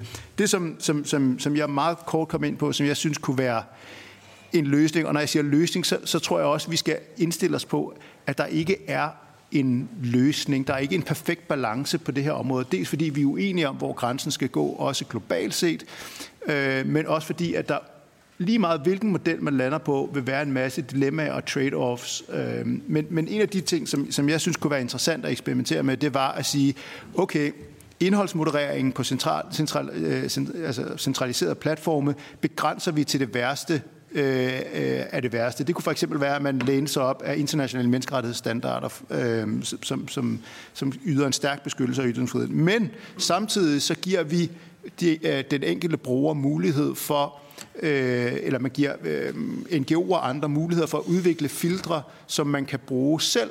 Det vil sige, at kvinder, som oplever at blive mødt med en masse øh, nedsættende øh, holdninger, som gør, at de ikke har lyst til at deltage på, på offentlige medier, men, men holdninger, som, som, som, som sådan er lovlige, de kunne så få en kvinderettighedsorganisation til at udvikle et filter, som sorterer den slags ting fra. Det samme kunne være, der er nogen, som øh, øh, definerer antisemitisme som, hvis du opfordrer til boykot af Israel for eksempel. Det er efter min opfattelse beskyttet af, af ytringsfrihed, men der er nogen, der mener, at det i sig selv er antisemitisk. Så kunne du få en, en, øh, en, en, en organisation, der bekæmper antisemitisme til at udvikle et filter, som gør det. På den måde kan man sige, så har vi i højere grad selv kontrol over de ytringer, vi bliver mødt med, vi ønsker at blive mødt med, øh, uden at det bliver den laveste fællesnævner, som bliver trukket ned over hovedet på os på, for, øh, oppefra. Og det vil altså give mere magt til den enkelte bruger, og mindre magt til, øh, til, til, til privatiserede øh, øh centrale kæmpe øh, platforme øh, til at træffe beslutninger på uigennemskuelige øh, niveau.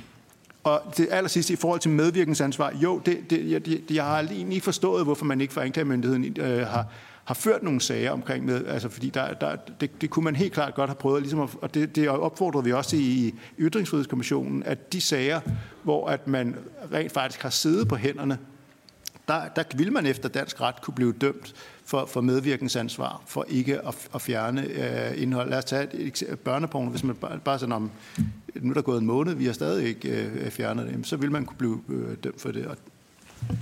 Tak til alle i første runde. Næste runde er Katrine og Lars, og først er det så Katrine Ropsø fra Radikale Venstre. Værsgo. Tak for det. Øhm, jeg vil gerne for det første sige tak for, at I er kommet, selvfølgelig. Øh, det, er, det er virkelig rart, at I gider at bruge tiden på det. Jeg vil gerne fokusere meget på det her lovforslag, og ikke, øh, ikke alle mulige andre øh, dele af det, vi kan ryge ud af, af enormt mange tangenter. Øh, men jeg tror også, noget af det, jeg i hvert fald sådan har brug for, at vi får snævret os ind på, det er jo, vi har jo her at gøre med, hvis man så kalder det en dagligstue, i hvert fald en lovgivning, der siger, at dagligstuen er på, på minimum 80.000. Trods alt en, en stor dagligstue. Vi taler om, om regulering af, af af virksomheder. Vi regulerer i vores erhvervsliv på alle mulige måder og sætter rammer op for, hvad vi synes er, er ordentligt og hvad vi, vi er indenfor. Og vi har jo her øh, at gøre med nogle platformer også, som, som kan gøre enormt meget skade, og de mennesker, der har været ofre for det, synes jeg også, vi er nødt til at tage meget alvorligt, at vi gerne vil, vil hjælpe for at sørge for at, de, at minimere risikoen for, at de ting sker igen. Så vil vi jo gerne prøve at se her, kan vi ramme det rigtige ulovlige indhold? Så jeg kunne godt tænke mig at høre, altså, hvordan kan vi få defineret det her med ulovligt indhold bedst muligt, så vi nemlig ikke kommer til at tage for meget ned, men så vi rent faktisk tager det ned, der er meget klart ulovligt. Så er jeg nemlig med på, at der er alle mulige andre grænsetilfælde, hvor vi kan sidde og diskutere og være i tvivl og alt sådan noget. Så vi vil bare sagde, hvordan, hvordan får vi ligesom defineret ind til, hvad er det, vi rimelig nemt kan sige, det her det er fandme ulovligt. Alle er enige om, at børneporn det skal fjernes. Det kan ikke være så svært. Det er også rigtig godt, at hvis øh, man allerede øh, er gode og hurtige til at få det taget ned i dag, det mener jeg sådan set også godt, at vi må stille krav om som samfund, at man tager ned. Så er der det her i forhold til øh, tidsfristerne. Øhm, fordi det er jo ikke en frist for, at tingene skal tages ned. Det er jo en frist for, at det skal vurderes. Og derfor øh, kunne jeg måske særlig godt lide Jakob Lindø og, og, og Trine Øhm, høre jeres sådan overvejelser med, hvorfor vurderingen er, at når lovforslaget går på, at man skal vurdere det inden for for eksempel 24 timer eller de særlige tilfælde, hvorfor en vurdering vil medføre, at det, et krav om en vurdering vil medføre, at det bliver taget ned. Altså har man set i Tyskland for eksempel, at algoritmen for, hvad der automatisk blev taget ned, altså screeningen for ord og den slags steg, så det røg ned, før det nærmest overhovedet var kommet ud. Kan I følge, hvad jeg mener? Øhm, det kunne jeg rigtig godt øh, tænke mig at høre om, øh, fordi at, øh, vi er jo ikke interesseret i, og det, det synes jeg egentlig, der er en bred anerkendelse at vi er ikke interesseret i, at, at alle mulige tanker og lovlige ytringer kommer ned. Men der er nok flere af os, der godt kunne tænke os at være med til at sætte nogle rammer for, hvordan vi styrkede retssikkerheden for dem, der bliver udsat for deling af ulovligt indhold. Øhm, og, øh, og det, hvis vi kan finde den rette balance der, så synes jeg, at vi kunne, vi kunne komme nogle gode, øh, gode skridt fremad i den rigtige retning for at, øh, at sikre offrene her. Så jeg håber, I kan prøve at give lidt indblik i det. Tak til Katrine. Den næste er Lars Bøge Mathisen fra Nye Borgerlige. tak skal I have. Tak fordi I, I kom. Øhm, der er ingen tvivl om, at jeg, jeg er også meget bekymret omkring den her lovgivning. Øh, øh del, dels, dels fordi, at, at, at den, den efter min opfattelse også kommer til at, at ramme øh, direkte ind i en begrænsning af, af ytringsfriheden og en, og en begrænsning af system, systemkritik. Øh, jeg vil godt tænke mig at tage den lidt videre med Christine, for jeg, jeg er meget enig. Øh, jeg vil godt tænke mig, jeres, efter jeres opfattelse, Øh, Øh, vi har haft nogle enkelte sager i, i, øh, i Danmark fra øh, en sag fra Aarhus af, hvor der var en pige, der fik delt i, i gennem længere tid, og, og, og kvæg min, min tidligere øh, erhverv som folkeskolelærer, så var vi meget ind, involveret i det, fordi det foregik på, på skoler, hvor jeg arbejdede. Øhm, den nuværende lovgivning, hvor præcis er det, at den ikke er god nok til at adressere de problemer, vil der være ting, man kunne gøre inden for den nuværende lovgivning, uden at begrænse ytringsfriheden, som ville kunne sikre de her mennesker øh, bedre? Fordi det er i min optik at skyde, skyde gråsbrug med kanoner, det man er i gang med. Man ønsker at adressere et, et fuldstændig reelt problem, med nogle enkelte sager, øh, for eksempel øh, sagen fra, fra, fra Marokko med, med de unge piger, og så sagen fra Aarhus, og nogle af de andre øh, enkelte eksempler, som man har på de her ting. Og så skyder man ud bredt og begrænser i høj grad og vid grad ytringsfriheden og mange øh, politiske og, og, og holdninger og, og andre ting, som utvivlsomt vil blive begrænset. Der vil ske en yderligere begrænsning af ytringsfriheden. Så, så, så jeg kunne godt tænke mig at sige, jamen, er der en anden vej til at opnå det, som, som jeg tror alle faktisk øh, ønsker at opnå, uden at gå ned af den sti, som, som det her lovforslag, synes jeg, faktisk går ned af. Og, og det sidste, som, som jeg også skulle tænke mig at spørge om, ah, man skal altid passe på med at sige det sidste, men Men i det her lovforslag, helt konkret, er der intet element om erstatning. Altså, hvis man får taget noget lovligt ned, det er øh, de sociale medier i dag øh, er for virksomheder og også for, for politiske personer, som, som er ufatteligt et, et, et helt centralt element. Og, det, og hvis man får lukket sin konto som, som virksomhed, er det, kan det jo øh, dræbe sin virksomhed. Øh, og, og hvor er, hvis det så vurderes, at det faktisk er lovligt, hvem kan man, hvem kan man klage til over det? Og har man krav til et erstatningsansvar for, den, for det tab, man så har? Øh, det er der ikke nogen elementer af overhovedet i det her lovforslag heller er. Så jeg godt høre, om jeg kommentar på det. Tak til begge spørger. Jeg kunne godt tænke mig egentlig den samme rækkefølge, men at det ikke var den samme, der skulle starte. Så hvis jeg nu lader Sebastian starte den her gang med det, du måtte finde, og så kører den samme vej rundt, så går der lidt fairness i, at man også får lov at være først nede i svarrækken. Tak øhm, til to virkelig gode spørgsmål. Uh, hvordan definerer man ulovligt indhold? Rigtig vanskeligt spørgsmål. Jeg hører jer tale rigtig meget om det, jeg vil øvrigt kalde for overgrebsmateriale på børn, ikke børneporno. Øhm, øh, men der er selvfølgelig mange former for ulovlig information og indhold.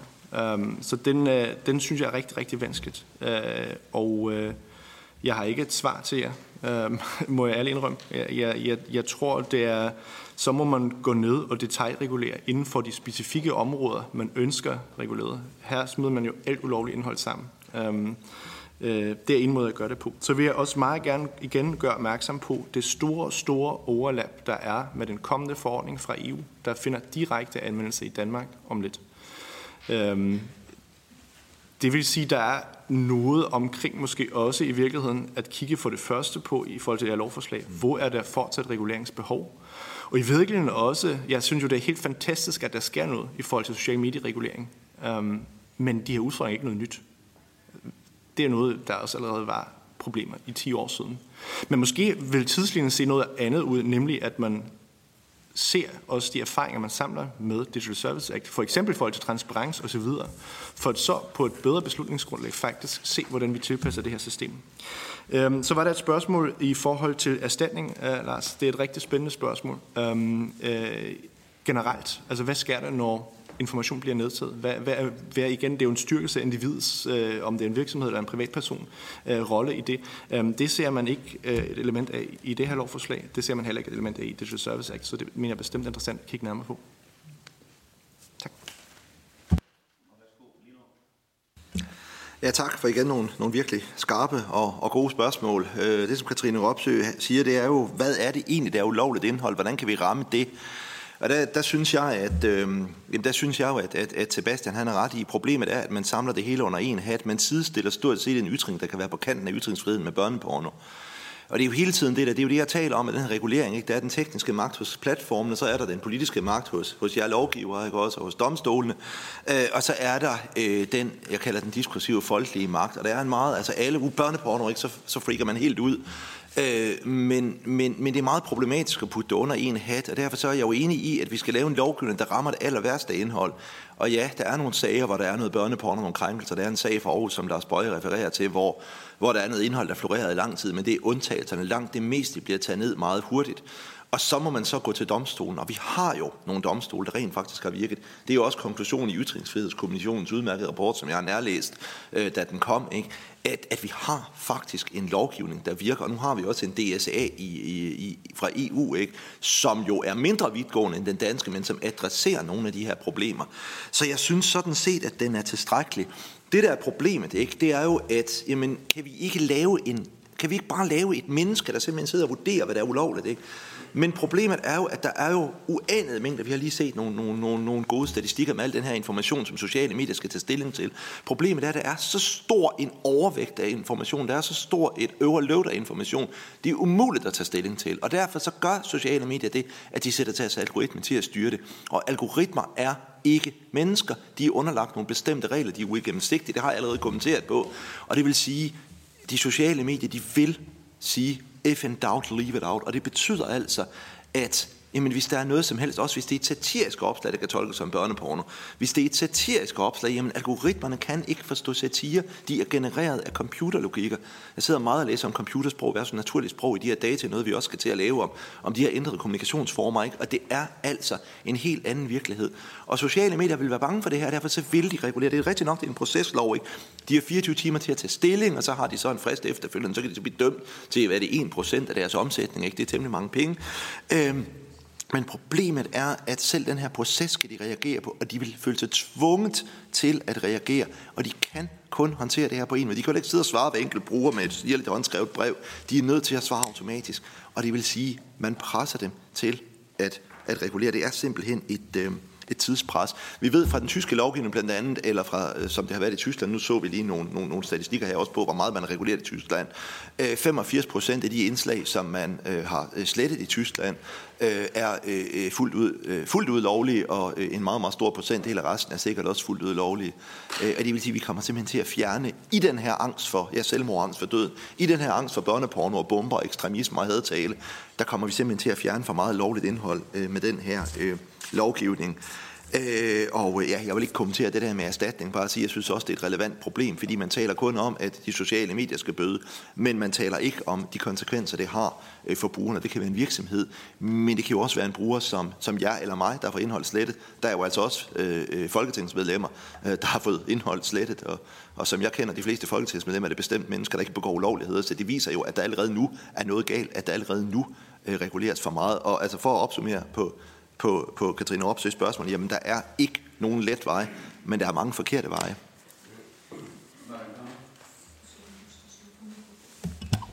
Ja, øh, også, øh, jeg vil, vil takke for nogle rigtig gode øh, spørgsmål. I forhold til det her med, med, med, med antal brugere, der synes jeg jo faktisk, at det er interessant, altså de, de, de 80.000, at det kan meget nemt favorisere de platforme, som alle i forvejen er, er størst. Altså hvis du, hvis, hvis du pålægger en ny startup, lad os sige, der er nogen, der har et koncept, som i princippet kunne, øh, kunne udkonkurrere øh, Facebook øh, eller, eller YouTube, men hvis du så skal bruge en stor, meget stor del af dine ressourcer på at ansætte indholdsmoderatorer, udvikle, øh, udvikle software, som, kan, som, som algoritmisk kan fjerne indhold, øh, Øhm, så bliver det svært øh, lige pludselig. Der har, der, så, så på den måde kan man være med til at konsolidere den stilling, som, som, som for eksempel Facebook i Danmark, som, som er, er de største i Danmark, øh, men, men de er allerede store spillere. Og det er jo også derfor, at du rent faktisk i de seneste år har set en ændring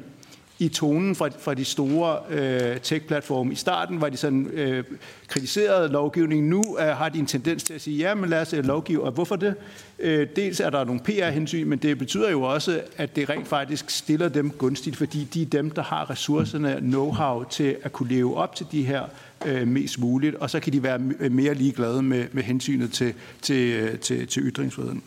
Så synes jeg altså, der er forskel på at regulere hvad hedder det, udledning, udledning af, af kemikalier i grundvandet med, med, med regulering af, af, af ytringer. Altså, der, er, der er ikke rigtig nogen modstående hensyn i forhold til at regulere øh, udledningen af, af, af farlige kemikalier i, øh, i grundvandet. Det er jo ikke inde i nogle, nogle vanskelige vurderinger på samme måde, som nu du skal når du skal, når du, når, når når du skal vurdere, om meningstilkendegivelser er skadelige. Og det er lige præcis der, hvor jeg, hvor jeg tænker, altså børneporno, det er en ret nem kategori. Hævnporno vil også være en, en relativt øh, nem, nem kategori, og det er meget, meget grove, alvorlige øh, krænkelser. Ingen som helst er i tvivl om, at det er, er strafbart. Der er ikke tale om meningstilkendegivelser. At, at, at, at lægge børneporno ud på, på internettet har intet at gøre med at deltage i den offentlige debat. Men når du kommer over i, i ting som for eksempel øh, injurier eller øh, racismeparagraf eller øh, øh, udtrykkelig billigelse af terror, så er vi over i meningstilkendegivelser, og der bliver det meget, meget svært at træffe beslutningen, fordi det er så kontekstafhængigt, og, i, og i virkeligheden nogle gange subjektivt. Det kan du også se på retspraksis for, for, for danske domstole, vedrørende øh, racismeparagrafer til, og billigelse af terror, at, at, at, at øh, linjen er ikke altid lige klar, hvor, øh, at man skal, øh, hvor man skal øh, gøre det her. Så, så øh, i forhold til Katrine Ropsø, du siger, at de skal jo bare vurderer det. Der står jo i paragraf 5, at de skal træffe afgørelse om at fjerne, blokere eller fastholde øh, som udgangspunkt. Øh, så, så, så på den måde øh, vil jeg mene, og, og, og som, som vi også så, hele formålet er, at man, at man fjerner ulovligt indhold øh, hurtigere. Og så synes jeg altså igen, det er vigtigt, altså vi, vi, vi tog det her tilfælde for eksempel med, med Marokko, øh, at, at den her øh, stakkels mor, som bliver ved med at få beskeder, øh, øh der, der viser øh, drabet på, på hendes datter, men i langt de fleste tilfælde er det jo altså direkte beskeder, øh, som man får, og de er, øh, de, de, de er ikke omfattet af lovforslaget. Så, så, så altså på samme måde som vi ikke, hvis, hvis jeg sender en e-mail til en, så vil du ikke, øh, øh, så, så vil udbyderen af den, øh, altså hvis jeg sender via min Gmail noget lovligt, noget krænkende, så vil du ikke sige, jamen det skal Google så være øh, ansvarlig for, der vil du gå, øh, der vil du gå efter mig. Og der vil jeg så, så mene, så hvis vi altså indsnæver det her til at sige, okay, vi vil have nul tolerance i forhold til hævnporno, øh, børneporno, øh, andre former for den øh, grove øh, krænkelser, som intet har at gøre med, med meningstilkendegivelser, øh, så vil vi også have langt flere ressourcer øh, til øh, øh, at, at, at, at kunne gå efter det. Og det var, jeg, jeg, jeg, jeg noterer mig jo, at, at det beslutningsforslag, som SF fremsatte tidligere, var jo netop afgrænset til nogle ret øh, få lovovertrædelser. Øhm, og det, øhm, selvom jeg, jeg hellere så, at man, man ikke indfører det, så synes jeg, at det var langt mere øh, afbalanceret og proportionelt end det, som man har øh, øh lagt frem af lovforslag fra regeringens side nu. Ja, tak. Øh, ja, altså, jeg synes også, det var nogle rigtig gode spørgsmål, om, og de fleste af dem er rigtig svære at svare på. Altså, hvad, hvordan kan man definere ulovligt indhold bedre, end det er gjort her i loven? Jeg, jeg kan ikke komme med et bud på det. Altså, det eneste, jeg kan sige, det er, at hvis man, hvis man vil være sikker på, at man, man har en kvalificeret definition af det, så kommer det an på, hvem man sætter til at vurdere det. Ikke? Altså, så hvis man, hvis man vil gå ind af den vej, så, så skulle man stille krav i loven om, hvem er det, så de her sociale medier skal ansætte til at vurdere det, og ikke kun lad det være algoritmer, men altså også, at der skulle være en kontrolforanstaltning der. Øh, og det ved jeg ikke, om man vil gå ned ad den vej, fordi ellers så, så tror jeg ikke, man kan komme en definition nærmere, end, end den sådan set øh, er allerede i lovforslaget. Og så omkring tidsfristerne, Altså jeg synes jo, at øh, det, det er for eksempel at sammenligne med, hvor lang tid en, en sag tager ved de danske domstole øh, i forhold til det her. Øh, det er sådan lidt en falsk sammenligning, fordi at øh, der har jo ikke siddet nogen i 601 dage og overvejet, øh, om noget var lovligt eller ulovligt. Altså det er jo, det er jo spørgsmålet om, om, øh, om, om en sagsbehandling, øh, som er noget fuldstændig andet. Altså der, hvor man i forhold til det spørgsmål, du stillede, øh, så vil jeg sige, at altså, der er jo Altså, jeg har ikke forstand på algoritmer, men jeg vil tro, at de algoritmer, som allerede er nu, og som indholdsmodererer øh, Øh, automatisk, altså hvis jeg skriver nogle ord, som, som systemet ikke vil have, at jeg skriver, så bliver det modereret med det samme. Jeg vil tro, at det lovforslaget lægger op til, når det skal implementeres i de sociale medier, så er de nødt til dels at have nogle andre algoritmer, fordi ellers så, øh, så kommer der ikke rigtigt til at ske noget, kan man sige, hvis det bare er den samme algoritme, som vurderer, øh, vurderer det påklagede indhold igen. Øh, og så vil jeg også tro, man vil være nødt til at have en større menneskelig faktor med i det, øh, for at det skal give nogen mening. Øh, og, og, og dermed i forhold til tidsfristerne, så vil jeg sige, at det kan, det kan godt lade sig gøre, men det, og, og, og i forhold til offerne, der er det jo, der er det jo enormt vigtigt. Altså hvis jeg bliver krænket øh, på de sociale medier, øh, om jeg skal vente 24 timer med at få det fjernet, eller 601 dag, så vælger jeg 24 timer. Det kan jeg lige så godt øh, øh, sige, som det er. Øh, og, og det er der også et, et enormt behov for, øh, at der faktisk bliver sat ind her. Om det så kan lade sig gøre i praksis, det kan kun fremtiden vide. Så, så spurgte du også meget relevant, kan vi ikke bare ændre lidt på, på den nuværende lovgivning, og jeg, skal ikke, jeg, jeg, jeg kan ikke sidde her, jeg har ikke sådan total overblik over den nuværende lovgivning, fordi den er jo ret omfattende. Men det jeg ligesom ser i forhold til det her lovforslag, det er jo, at man, at man forlanger af de sociale medier, at de opstiller nogle systemer, at der rent faktisk sker en håndhævelse. Altså at man ikke bare har en lovgivning, for, som for eksempel e-handelsloven, som siger, at hvis du bare hoster, så er du ikke ansvarlig, men hvis du ved, hvis du bliver gjort opmærksom på, at her er noget ulovligt, og du ikke straks reagerer, øh, så kan du blive gjort ansvarlig. Den her lov er jo lidt anderledes i sin opbygning, fordi den, den stiller krav om nogle systemer, Øhm, og det er måske det, og jeg siger ikke, at man ikke kunne implementere det i e-handelsloven. Altså, det skal jeg ikke sidde her og kloge mig på. Men, men, men jeg ser lidt det her lovforslag som, som, som en, en, en procedure, et systemlovforslag, som skal gøre håndhævelsen lettere. Og det synes jeg er tiltrængt, at håndhævelsen bliver lettere. Om det så er gjort på den rigtige måde, det kan jeg ikke helt overskue, men, men det er i hvert fald tiltrængt. Og så omkring det sidste spørgsmål om erstatning, så skal man jo bare være opmærksom på, Altså, ja, der er også en af de tidligere, som har sagt, at med den her, hvis den her lov bliver vedtaget, så giver man i virkeligheden mere magt til de sociale medier. Det vil jeg egentlig godt sætte spørgsmålstegn ved, fordi man skal jo huske, at de sociale medier er allerede i dag private virksomheder, som fuldstændig bestemmer, hvem de vil have på, og hvem de ikke vil have på, og hvad der må siges, og hvad der ikke må siges, og hvad der skal modereres og tages ned osv.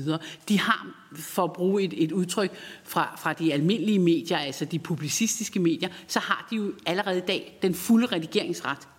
Øhm, og, og det vil de så også få i fremtiden. Nu kan de bare blive stillet til ansvar, hvis de udøver den redigeringsret øh, i strid med lovgivningen. Så, så, så jeg vil ikke sige, at man, man kan ikke give nogen, der har al magten mere magt. Det, det er næsten umuligt. Omkring erstatningen, øh, så følger det så af den her redigeringsret. Altså ligesom jeg i dag ikke har noget som helst krav på at komme til ord i Berlingske. Øh, jeg kan skrive nok så mange gode kronikker og, og, og debatindlæg, som jeg sender ind, og de afviser det. Øh, hvis de gør det, øh, så har jeg ikke nogen ret til at komme til ord. Øh, og det betyder også, at hvis jeg bliver afvist, så kan jeg heller ikke få erstatning for, at jeg ikke kom til ord. Øh, og, det, og det samme gælder jo på de sociale medier.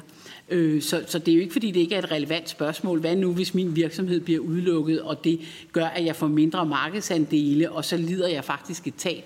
Men, men, men, men sådan, som retstilstanden er i dag, så kan jeg ikke få erstatning for det tab.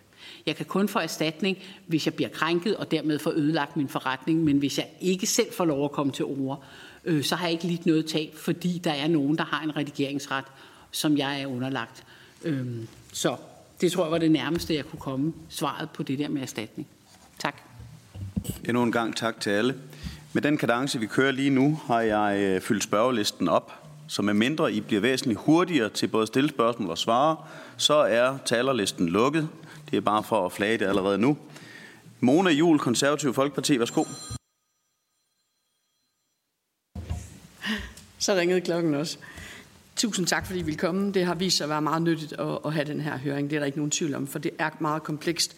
Og selvom vi kan være politisk uenige, så er vi jo i hvert fald ikke uenige om, at der er nogle ting, og der er nogle udfordringer, som vi skal tage os af.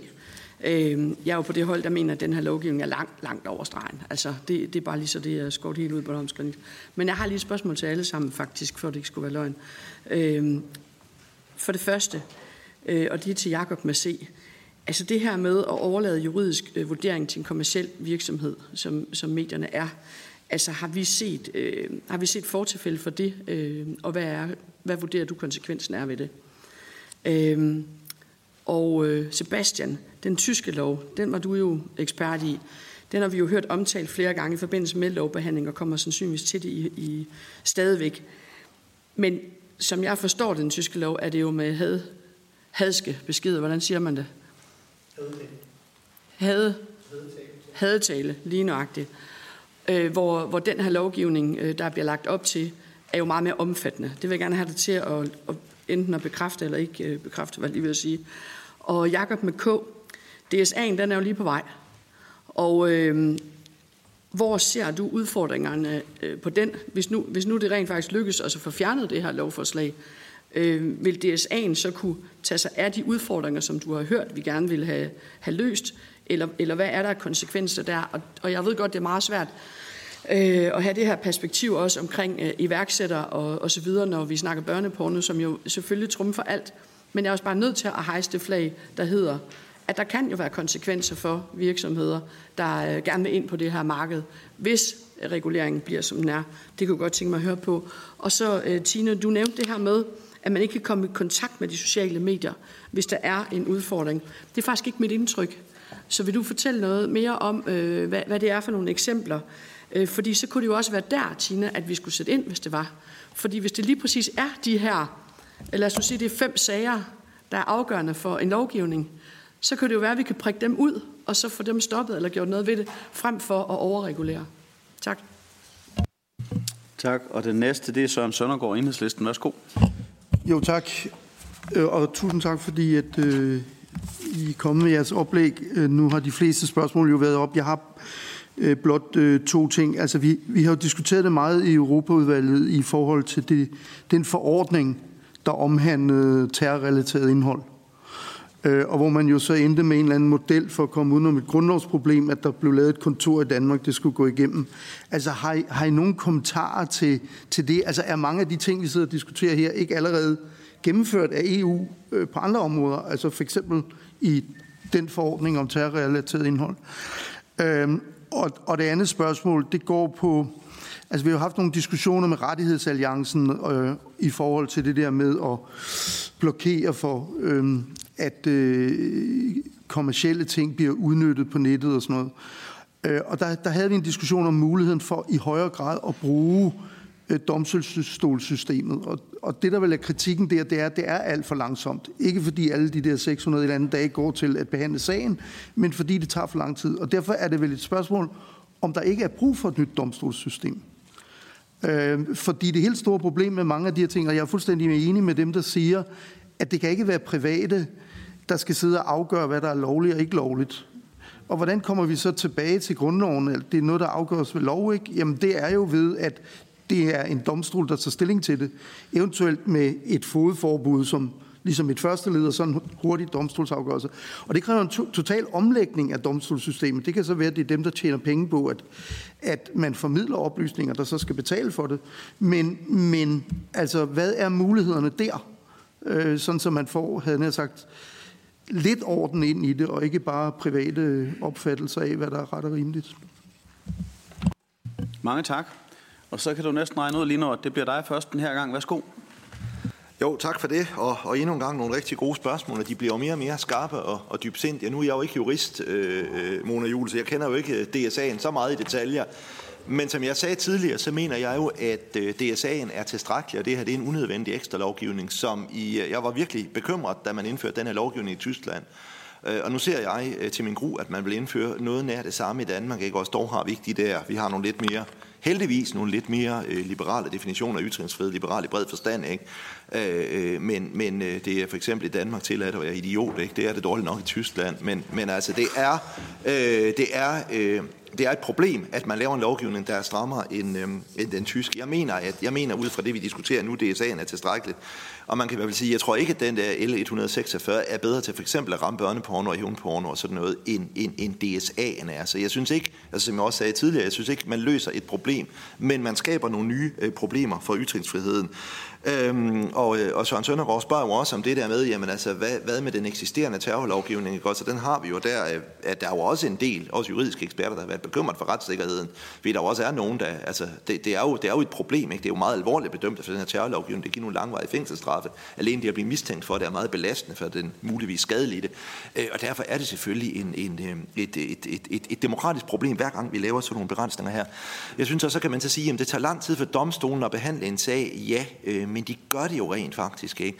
Og, øh, og, øh, og, og jeg synes altså også, det, det, det svarer nok også til det, som, som, som Ahmed Tagama vil, vil, vil tale om lige om lidt, ikke også? Altså jeg synes, et af problemerne er, at, at, at, at, at lade en privat udbyder gøre det her, jamen de har ikke de ressourcer, som domstolen har, som retssystemet har. Det vil sige, de vil reagere ved at trykke på knappen og skrive slet, og det gør de jo i meget, meget stort omfang. Øhm, vi har jo en lovgivning, der hedder, at hvis man er, hvis man øh, er øh, blevet, hvis, der, hvis man har fået, for eksempel fået nedlagt øh, øh, grundlovsparagrafen om foreningsfrihed, jamen hvis man for eksempel har fået oplyst sin forening, jamen så øh, kan man jo øh, få det indbragt øh, for domstolene hurtigst muligt, ikke? og man skal tage stilling til det. Øhm, og der har vi faktisk det omvendte problem på Facebook. Hvis jeg får slettet et opslag, det er jo det der med at komme i kontakt med Facebook. Ja, det er for vanskeligt. Jeg synes, øh, ligesom øh, øh, Trine Baumbach, det er rigtig godt at få nogle retningslinjer for, at det er nemmere at komme i kontakt med de sociale medier. Men det skal jo ikke bare gælde for dem, der anmelder et opslag. Det skal være muligt at anmelde et opslag. Det skal jo også være muligt for mig at få at vide, hvorfor mit opslag er blevet slettet. Og lige nu, altså jeg har også hørt også til dem, der har fået opslag slettet, og jeg har haft venner, der har været i langvarige karantæner, og det er ikke fordi, de er hverken er nazister eller kommunister eller terrorister, vel, øh, men måske lidt satiriske. Jamen, der har det været umuligt at komme i kontakt med Facebook eller Twitter for den sags skyld. Øh, og derfor så synes jeg jo, at hvis man kigger på den her lovgivning, så skal man jo ikke bare se på, at det skal være muligt at komme i kontakt med dem og anmelde opslag. Det skal også være muligt at få deres afgørelse prøvet og først og fremmest skal der, som jeg har sagt tidligere, der skal simpelthen være noget algoritmisk gennemsigtighed. Vi er nødt til at vide, under hvilke regler en stor del af vores offentlighed bliver reguleret, og det kan vi ikke, som det er nu. Så hele ideen med, at det skal være nemmere at komme i kontakt med, med sociale medier, øh, øh, vil jeg sige er en rigtig god idé, men det skal også være nemmere for den skadelidte øh, og dem, der måske har fået lukket deres konto eller deres virksomhed. Øh, så hele det der med at komme i kontakt er en, er en rigtig god idé, men, men jeg synes, det er meget problematisk, at man faktisk overlader et, et domstolsansvar til øh, kommersielt ejede virksomheder. Det er ikke det, der er meningen i et demokrati. Ja, ja, men i forhold til det her med den, med den privatiserede øh, indholdsmoderering, øh, der, der er helt enig i, at det er problematisk. Man kan sige, i, i tiden før, at vi havde de store øh, centraliserede øh, platforme, Altså bare tage tilbage til dengang, det var ligesom blogs, der, var, der, der, der ligesom dominerede. Der havde vi et meget mere, kan man sige, horisontalt internet med, i forhold til nu, hvor vi har et mere sådan vertikalt. Øh, og der var jo ikke nogen, der ligesom gik op i øh, indholdsmoderering på samme måde, fordi det, det, det forhold, at du må skrive noget på en blog og, og ikke noget på en anden, det havde ikke øh, konsekvenser for hele økosystemet af informationer og, og, og nyheder og, og synspunkter på internettet på samme måde, som det har i dag, hvor Facebook kan kan træffe beslutninger med konsekvenser for små 3 milliarder øh, øh, mennesker måske.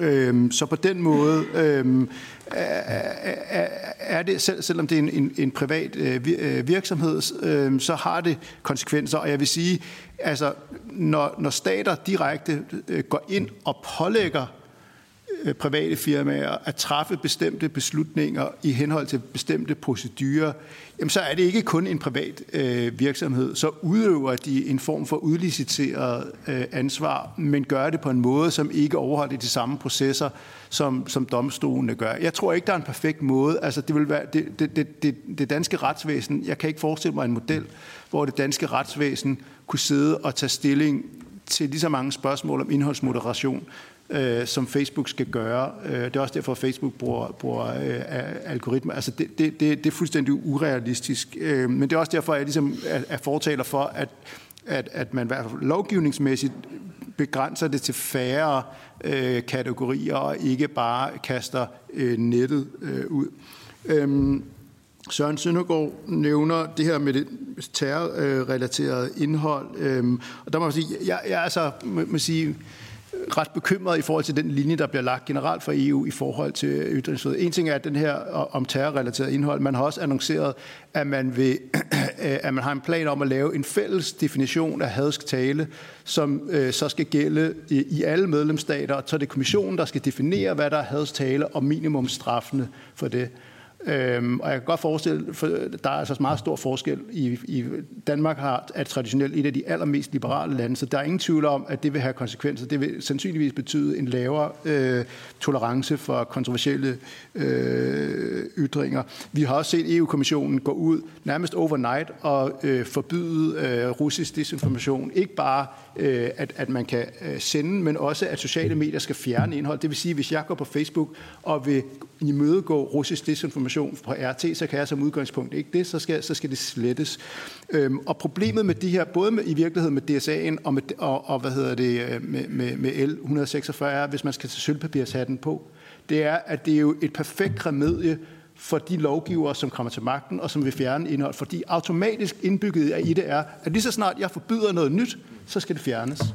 Så det, altså, så, og, og, og så har jeg en kæmpe øh, her af private virksomheder, som gør arbejdet for mig. Så, så på den måde kan man sige, hvis man vil være lidt konspiratorisk, så har man altså indbygget, øh, så, så laver man det her en model, som en, en, en dansk Viktor Orbán eller, øh, eller lignende øh, vil, vil øh, tage imod med, med kysshånd, fordi lige så, hver gang du udvider definitionen af noget lovligt, så er det automatisk grønthøsteren, både i henhold til EU-lovgivning og dansk lovgivning, og det synes jeg godt nok er et skråplan. Ja, tak. Øh, de spørgsmål, Mona, du stillede direkte til mig, er, øh, jeg kan ikke sidde her og, og, komme med sådan en eller anden statistik eller, eller navne, men, men øh, hvis man spørger ud til for eksempel bistandsadvokater, Øh, der er der rigtig mange krænkede, øh, som har haft kæmpe problemer med at komme i kontakt med de sociale medier. Og politi og anklagemyndigheden har også strammet op på det og er ligesom gået ind i at sige, at vi må hjælpe dem noget bedre. Men, men i sidste instans er det deres ansvar. Og der forstår jeg det her lovforslag som nogen, der ligesom vil lave et system for det, så det kan blive let og enkelt at man kan komme i kontakt. Og jo før man kommer i kontakt med det sociale medie, der, der, der hoster det her krænkende indhold, jo før kan man også få det slettet. Øh, men, men jeg kan altså ikke komme med en statistik eller, eller, eller sådan en nærmere dokumentation. Og så omkring det, du sagde, Søren, øh, på mange måder synes jeg, det er et smadret interessant spørgsmål. Skal vi have et nyt domstolssystem? Det er nok bare for stort et spørgsmål til, at, at vi kan komme rundt om det her. Men, men jeg tænker, til en anden god gang, var, var det måske meget godt at tænke, fordi vi har jo et domstolssystem, som er snart 200 år gammelt, var jeg lige ved at sige, ikke? og verden har jo forandret sig helt vildt meget. Øh, så måske øh, så er det en rigtig god tanke, men, men jeg kan nok ikke øh, jeg, jeg kan nok ikke komme med et rigtig godt bud på det her. Jeg kan dog tilslutte mig, at du har ret i, og det gælder på rigtig mange sagsområder, at sagsbehandlingstiden er for lang. Og vil jeg gerne tilføje, øh, når du siger forløbige forbud, øh, det er også for dyrt. Altså, det, det, det, er jo ikke det er jo ikke et demokratisk håndhævelsessystem, hvis jeg skal gå for hus og hjem for at få, en, for at få nogen dømt for at have injurieret mig, for eksempel. Altså, øh, jeg så for nogle år siden, at Danmarks Radio havde betalt sagsomkostninger til en advokat på flere millioner for at varetage deres interesser i en almindelig injuriesag. Altså, hvem af os har lige to millioner øh, for at få håndhævet vores rettigheder? Ikke? Så, så der er både langsomligheden og de økonomiske omkostninger. Tak. Tak. Uh, Mona Juhl, du spurgte ind i den tyske situation. Nu er jeg altså ikke ekspert på netværk Durchsetzungsgesetz. Uh, øhm, det er min kollega Mike Leaching. Uh, øh, han har som sagt i 21 lavet den uh, evaluering af loven. Uh, og de tal, jeg tror, han kom med, var, at uh, det var cirka 150 sager, der blev uh, fjernet på grund af Durchsetzungsgesetz, hvor af uh, ord for et par millioner bliver fjernet af Facebooks egen drift, baseret på de vilkår, de har. Øhm, loven er blevet enormt kritiseret i Tyskland. Øhm, Avia-loven er jo i Frankrig øh, som bekendt blevet øh, kendt ulovlig. Og konteksten er også lidt en anden. Det var så tilbage i 2017. Tilbage i 2017 øh, var der ikke noget regulering på vej heller. Um, der er altså Digital Services Act, så jeg skal også lige få lidt kommentere på den. Fordi der mener jeg er en kæmpe stor overlap. Og ja, den vil løse mange problemer. Der tilbage, tilbage står også en del problemer, som er interessant at kigge på. Men meget af det, L146 handler om, er også adresseret Digital Service Act. Øh, du kommenterede øh, jo, et, øh, Jacob, på, at mennesker um, er løsningen. Det er jeg ikke helt sikker på heller, at det er. Ikke også? Altså, det handler måske også om det samspil mellem automatiseret retshåndhævelse og menneskelig tilsyn osv. Så, videre. så det er også noget at kigge lidt nærmere på. Jeg tror ikke altid, at vi mennesker er bedre til alt. Øh, vi har desværre også rigtig mange bias. Øhm, så spurgte du, Søren, øh, øhm, øh, i forhold til terrorrelateret indhold, og du nævnte sandt nok også samtale med Rettighedsalliancen, øhm, og det er en rigtig god vinkel. Jeg selv har arbejdet primært inden for ophavsretten. Inden for ophavsretsområdet har vi regulering af ophavsretsloven nu i paragraf 52c. Det er altså direktivet om ophavsret på det digitale indre marked, som har løst mange af de problemstillinger inden for, at der er for meget ulovlige, det vil sige ophavsretskrænkende materiale ude på nettet. Øhm, når jeg er i samtaler øh, omkring regulering af informationer på nettet, øh, så bliver der oftest brugt de, øh, de øh, grove eksempler, men jeg oplever også, at rigtig meget handler om de kommersielle rettigheder, om for eksempel ophavsret osv. Øh, der vil jeg jo mene, at øhm, øh, hvis vi ser på den definition af ulovlig information, der ligger i dag, øh, ophavsretskrænkende materiale er ulovligt. Det vil sige, at der skal også være en 24 timers svarfrist. Jeg er ikke helt sikker på, om, om, det, er, om det skal være inden for det her ansvarsområde, eller om der i virkeligheden er, er, er behov for noget øh, mere øh, specifikt inden for der, hvor skruen trykker. Øh, meget interessant i forhold til, hvordan vi egentlig sikrer retshåndhævelsen i den her nye verden, hvor ting skal hurtigt og en masse, som vi ikke har set tidligere. Og det tror jeg også, som, som Trine siger, det er en vigtig debat, måske et andet forum, men man kunne sagtens tænke også i, i nævnsystemet. Um, øhm, altså er der, er der nogle mellemformer, som kan afhjælpe nogle af de her problemstillinger, um, som vi har benyttet os i andre kontekster i Danmark. Um, så det var sådan set det, men jeg synes, det er en vigtig samtale. Tak. Vi er tæt på nu. Vi har tre eller fire minutter samlet til de sidste to spørgsmål og måske fire svar. Jeg prøver ganske enkelt at spørge om, vil det give mening, kan det lade sig gøre at lave forskellige regler for den, som er direkte krænket eller den omverden derude, der er direkte, eller der er sådan måske mere generelt krænkelses, krænkelsesparat? Hvis giver spørgsmålet mening. Altså, den, der er berørt af noget, har interesse i at få taget noget hurtigt ned, skulle have bedre rettigheder end dem, som bare sidder derude og holder øje med, hvad der i øvrigt foregår. Lars Bøje har det sidste spørgsmål. Jeg er sikker på, at du kan være lige så kort. Så det kan jeg. Øhm, tak for, at I kom, og tak for jeres bekymringer omkring de her ting. Øhm, det, et element, vi ikke har, har, har brugt nu, det er misbrug af, af den her nye øh, lovgivning også. Øh, fordi der lige bliver lagt op til, at der skal være en knap, simpelthen en fysisk knap, lige ved opslaget, således at man kan, man kan anmelde det. Øh, og, og når jeg tænker på, hvordan den, den politiske, øh, men også bare folk, man ikke bryder sig om, holdninger, man ikke bryder sig om, hvor let det bliver at trykke på, på anmeldknappen nu, og med det, som I også giver udtryk for, at der vil ske en yderligere nedtagning i forhold til det, det misbrug, som det her lovgivning også lægger op til, altså øh, at kunne begrænse politiske ytringer, som man ikke bryder, bryder sig om. Vi ser jo allerede, at det foregår nu, men efter jeres vurdering vil det også blive øget øh, sandsynlighed for misbrug her. Markan Garner først.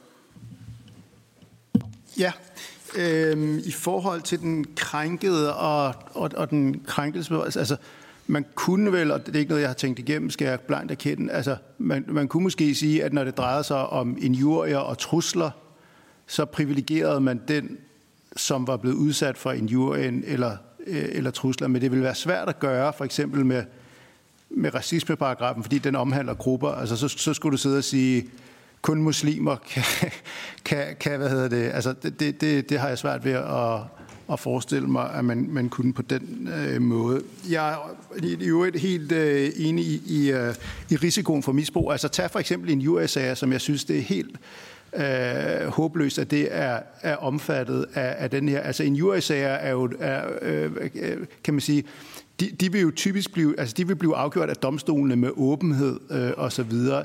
I dag kunne man jo forestille sig, at der var en magtfuld politiker eller erhvervsmand eller lignende, som vil sige, ved du hvad, jeg får min advokat, jeg betaler min advokat øh, øh 2.000 eller 3.000 kroner i timen for at skrive øh, en klage til, øh, til Facebook eller YouTube, eller hvem det nu er, øh, fordi der er kommet noget indlæg op. Der er ingen, kommer til at øh, have offentlighed omkring det, og på den måde kan jeg så håbe at få fjernet noget indhold, som jeg ikke bryder mig om.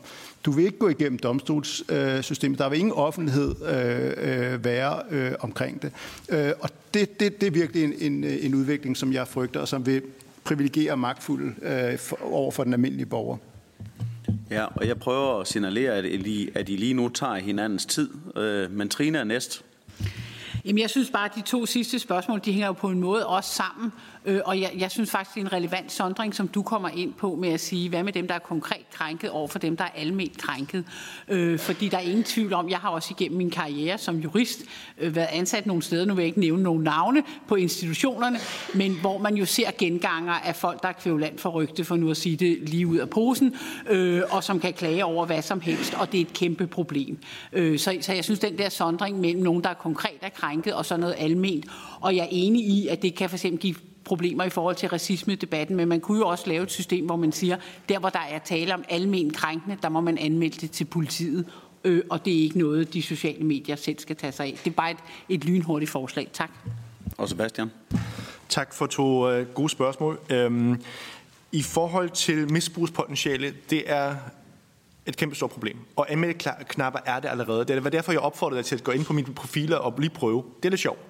De, de, de, er, de er der allerede, så øhm, det vil jo selvfølgelig være noget at se på. Digital Service Act kommer faktisk med nogle øh, perspektiver på, at øh, hvis der er, øh, platformen skal have øje med, er der nogen, der misbruger det, så skal de ikke få lov til at øh, rapportere længere. Øhm, det tror jeg er en vigtig mekanisme for at bekæmpe det. Øhm, I forhold til berørt, øh, direkte berørt, eller u, ikke direkte berørt, øhm, et, et rigtig vanskeligt spørgsmål, som udgangspunkt er en god idé. Noget jeg også tænkte over faktisk er, øhm, i forhold til anmeldelse er det tilstrækkeligt tydeligt, at man godt kan anmelde og pege på konkret ulovligt indhold og information, uden at selv være del i at sprede det. Øhm, det er også noget, som jeg synes, jeg har hørt en gang imellem debatter, som jeg synes er enormt mærkeligt. Altså er det, er det noget, der fraholder mig at pege på, her ligger noget overgrebsmateriale på børn eller lignende, fordi jeg selv ved at sende linket videre, øhm, kunne ifælde et eller andet. Det kunne måske også gøre, gøre lidt mere tydeligt. Tak. Og selv tak. Og til sidst, Linov, værsgo. Jo tak. Det der med, at man kan skelne mellem en almen krænkelse og en specifik krænkelse, det har vi jo et fremragende eksempel på i henholdsvis offentlighedsloven og forvaltningsloven øh, hvor man jo i forvaltningsloven som borger øh, kan øh, rette henvendelse og, og, og klage hvis, øh, i forhold til den lov anlægge sag, hvis man er specifikt krænket af en offentlig myndighed. Øh, derfor er der en, en udvidet øh, også agtindsigt og adgang til oplysninger, hvorimod offentlighedsloven jo er mere generelt, det er den der generelle samfundsmæssige interesse, det er jo den, man blandt andet har indskrænket med, med den nye famøse offentlighedslov, som har været meget omdiskuteret. Så der har vi altså et eksempel på, at man kan lave sådan en lovgivning, der adresserer både den specifikke og den, og den almene krænkelse. Så det synes jeg jo er, er en vej, man kunne øh, overveje at gå.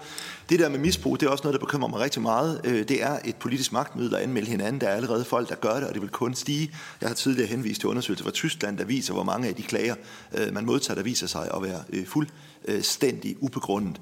Øh, så det synes jeg klart er noget, man skal være opmærksom på. Det her det bliver et kampmiddel, man kan bruge mod hinanden for at begrænse hinandens ytringsfrihed. Ligesom at man nu kan råbe fake news, så desavouerer man automatisk den andens udsagn. Så det synes jeg er en meget vigtig bekymring, der også skal med i den videre behandling af det her øh, lovforslag. Tak. Og jeg siger mange tak til jer alle sammen for at være så dejligt skarpe og effektive her på falderæbet. Jeg synes, vi har fået rigtig mange nyttige oplysninger og budskaber, og jeg glæder mig over den debat, vi har haft, og vi tager det selvfølgelig øh, med videre i vores arbejde med lovforslaget. Jeg vil gerne takke tilhørere og rette en stor tak til jer som oplægsholdere, fordi I tog jer tid til at belyse det her vigtige emne i forhold til vores øh, kommende politiske overvejelser. Og til jer alle sammen, øh, tak mange tak for i dag. Jeg vil godt lige bede oplægsholderen lige blive et kort øjeblik, men ellers alle andre træde udenfor. Værsgo.